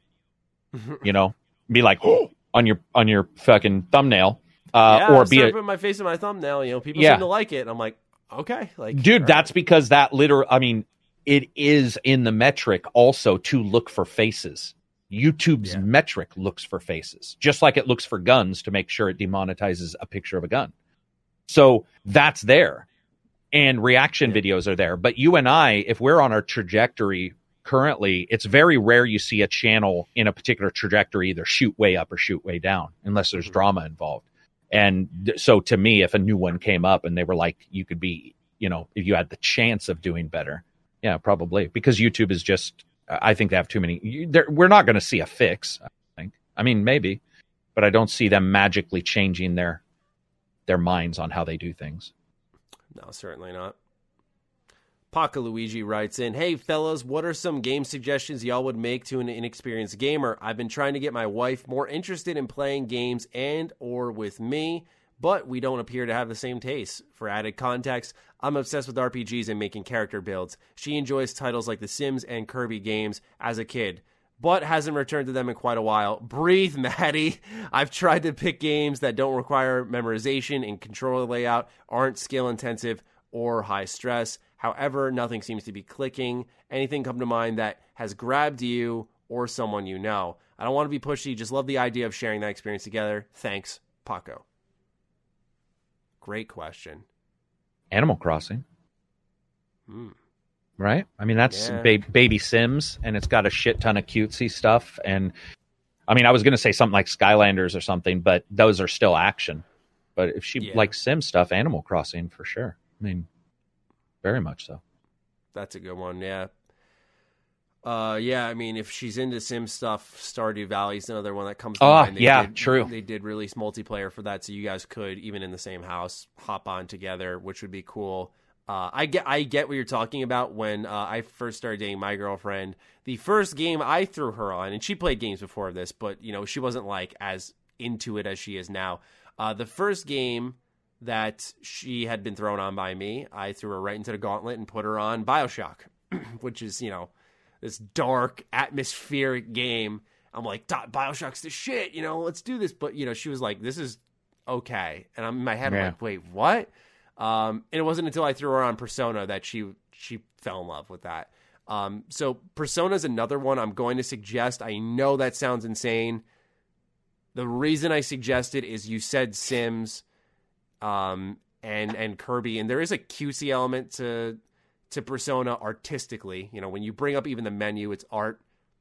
There is the sim element of your day to day. The difficulty is not a worry. You can put it on the lowest difficulty, and combat is a relative breeze. Like, and even if she dies, she hits retry and continues on right from where she was in that battle. So it's really not the end of the world.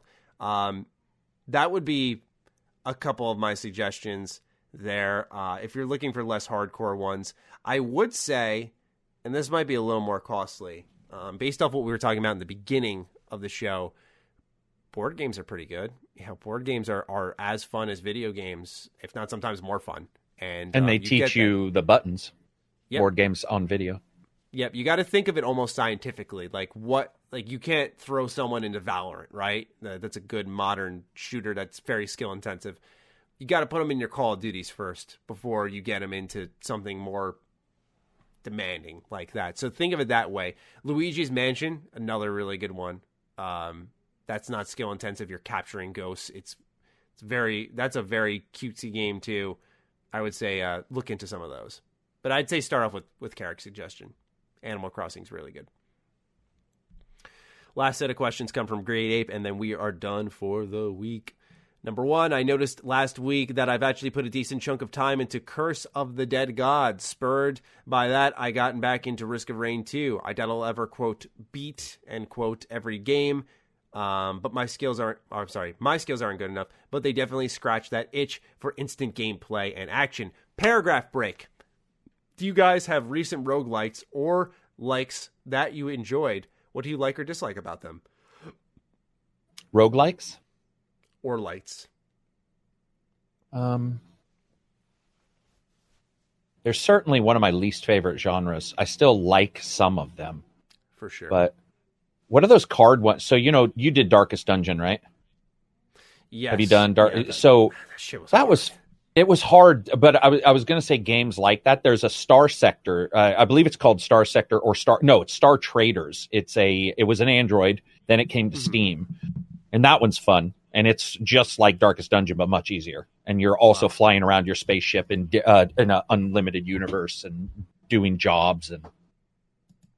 But I mean, God, those games are a little rough. I don't know, man. Like, so, dude, they're pretty stressful for me. Yeah. yeah, they're just I don't like the I I I've always said this. I don't like the idea of a game not ending. Something about that. Yeah. You know, I love the idea of if it ends I can replay it because then there is something there if I want more, but I don't like the idea and I do understand the allure of it, but I don't like the idea of I I bought something and this thing will actually never end. It I don't and it's part of my personality. I don't like a job being left unfinished. Undone? Yeah, and so it, it just doesn't work well with me, uh, like at all. Um, so that's just personally where I stand. I think that uh, Risk of Rain is great. Uh, uh, also, Slay the Spire is also it's, that's very fun. Uh, these are fun games. I put 20 hours into Slay the Spire in like one week, like boom, just like that. Uh, my mom surprised me with it for Christmas. It was a really cool gift, um, and I was just like, wow, you know, I, all right, I'll play it, and I I really liked it because I love card games, and um, you know, I didn't put any more time into it after that because eventually I, I completed all three runs and there was more to it there to find out, but it just wasn't enticing. It was like, okay, I'm running the same dungeon, I'm doing builds, and I don't know, man. It just it loses its luster pretty quickly because you know just you start to feel the limits of that procedural generation. It's the only way I could describe it. You, know, you start seeing the same enemies, you start seeing the same decks, you start seeing same gameplay elements. It just starts to rinse and repeat, and then you go, "All right, what can I do next?" You mentioned, uh, or he mentioned, Blood Gods. I actually have covered that game a little bit on my impressions, and I, I would, Mhm. I would actually say I'm blown away. He continued to play it because to me, if you just said the exact same thing, I feel. I feel that even if there's the ability to play it forever, I always know it's a two lane highway. It'll never be four. And there'll never be a turnoff. An open world game that maybe has animals and shit. Well, then my brain can sort of make some stuff up, and weird things can happen. But in those kind of games, I just know it's always going to be this. Even though, you know, it, things can change. You can die. You can start back. You can see different enemies or they're slightly adjusted. I can't, I'm, I'm not a big fan of them. Mm-hmm. There's, there's very few that I really like. Number two, Steam and PSN seem to be having sales focusing on Japanese game and Japan's Golden Week celebration. What games would you recommend for cheap besides the one below? Paragraph break. Based solely Maddie's recommendation, I'm picking up a game in a genre that I'm not familiar with, Danganronpa 1. Going to give it a shot this weekend. Let's go. Let's go, Karak. We got another one. We got him. Um, let me bring up the sale. I didn't know we'd have a sale based question. Sometimes I should preface these questions, but I always I always tell my girlfriend I was like I don't look at No, it's way better not knowing. It's, way better not knowing. Extremely, extremely fun just to just see what you guys come up with each week without any any type of warning.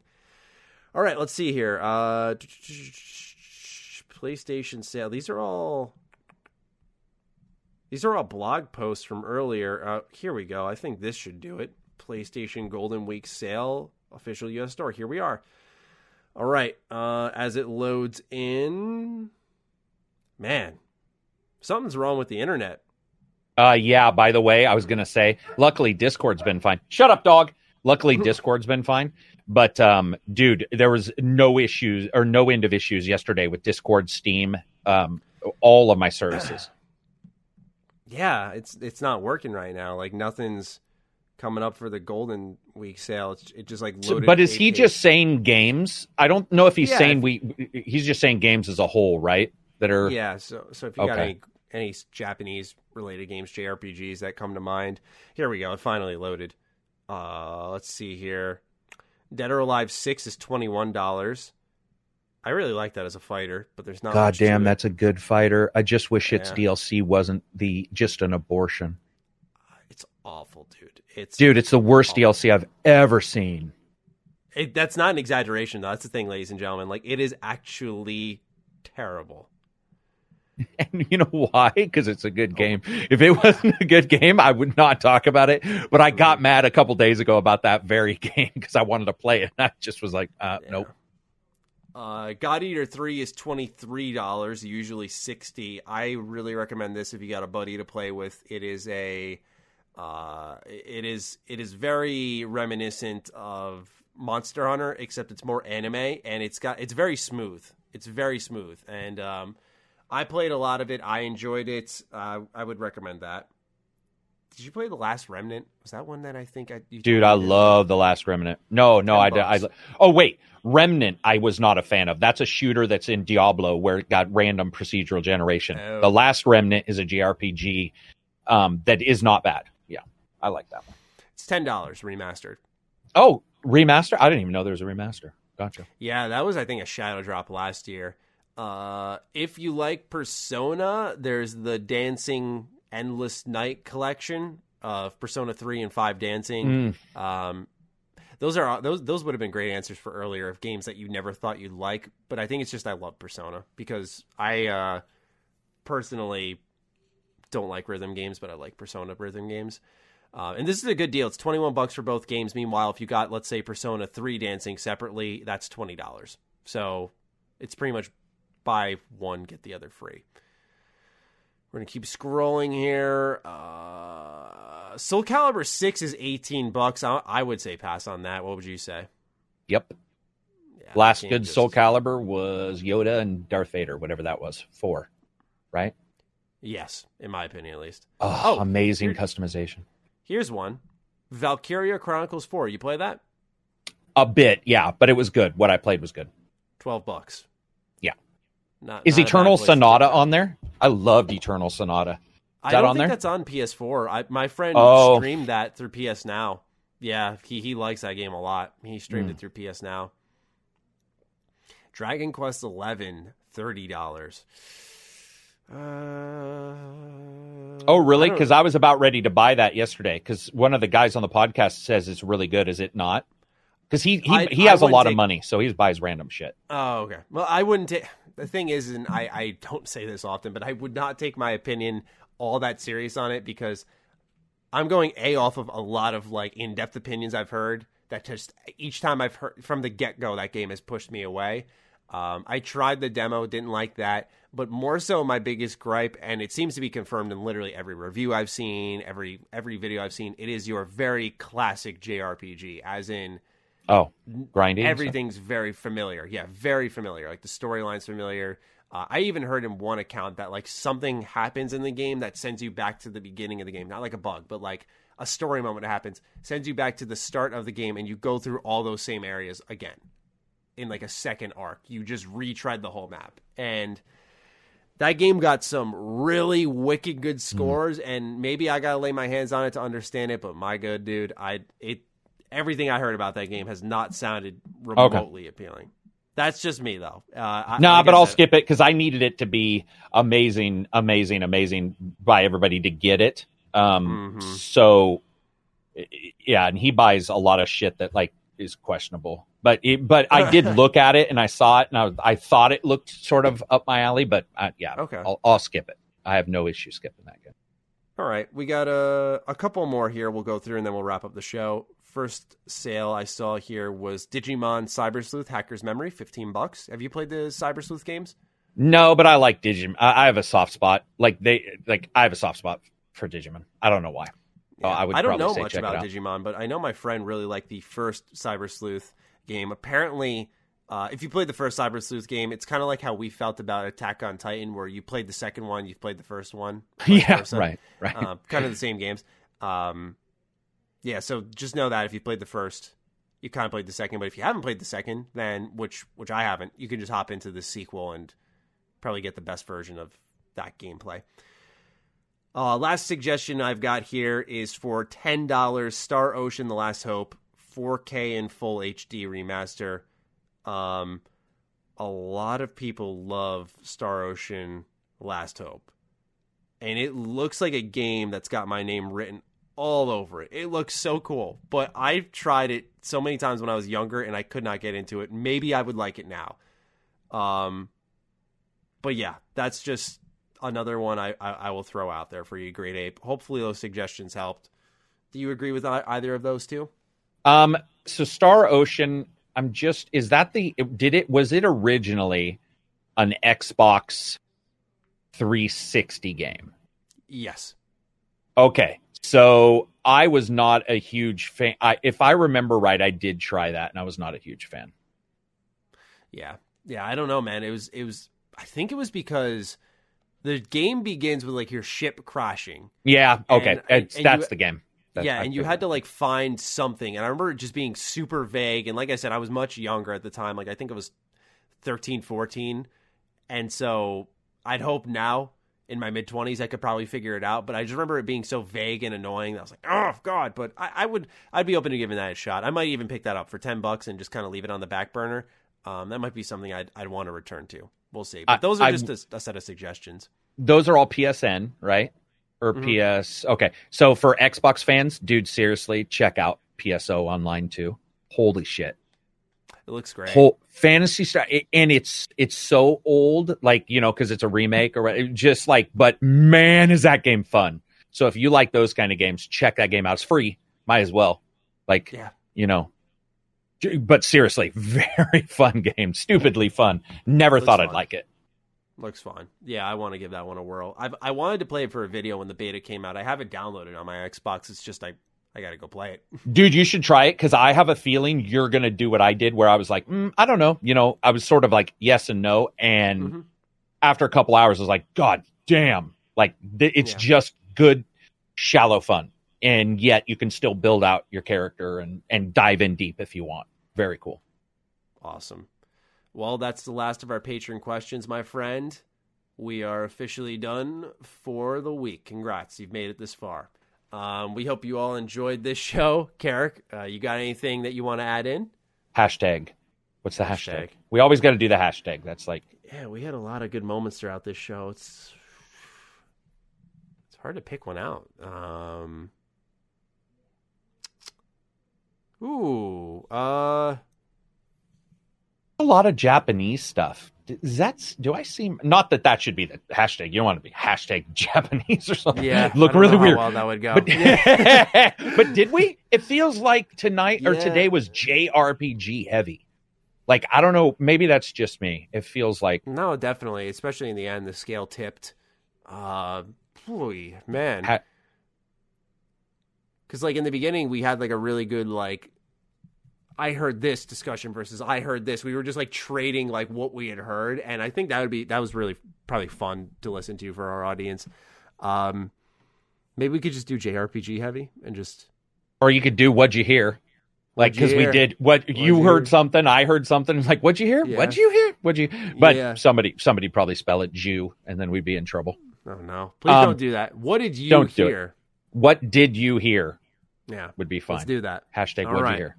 If you got that deep, tag us, let us know. We'd love to hear from you, feedback and all.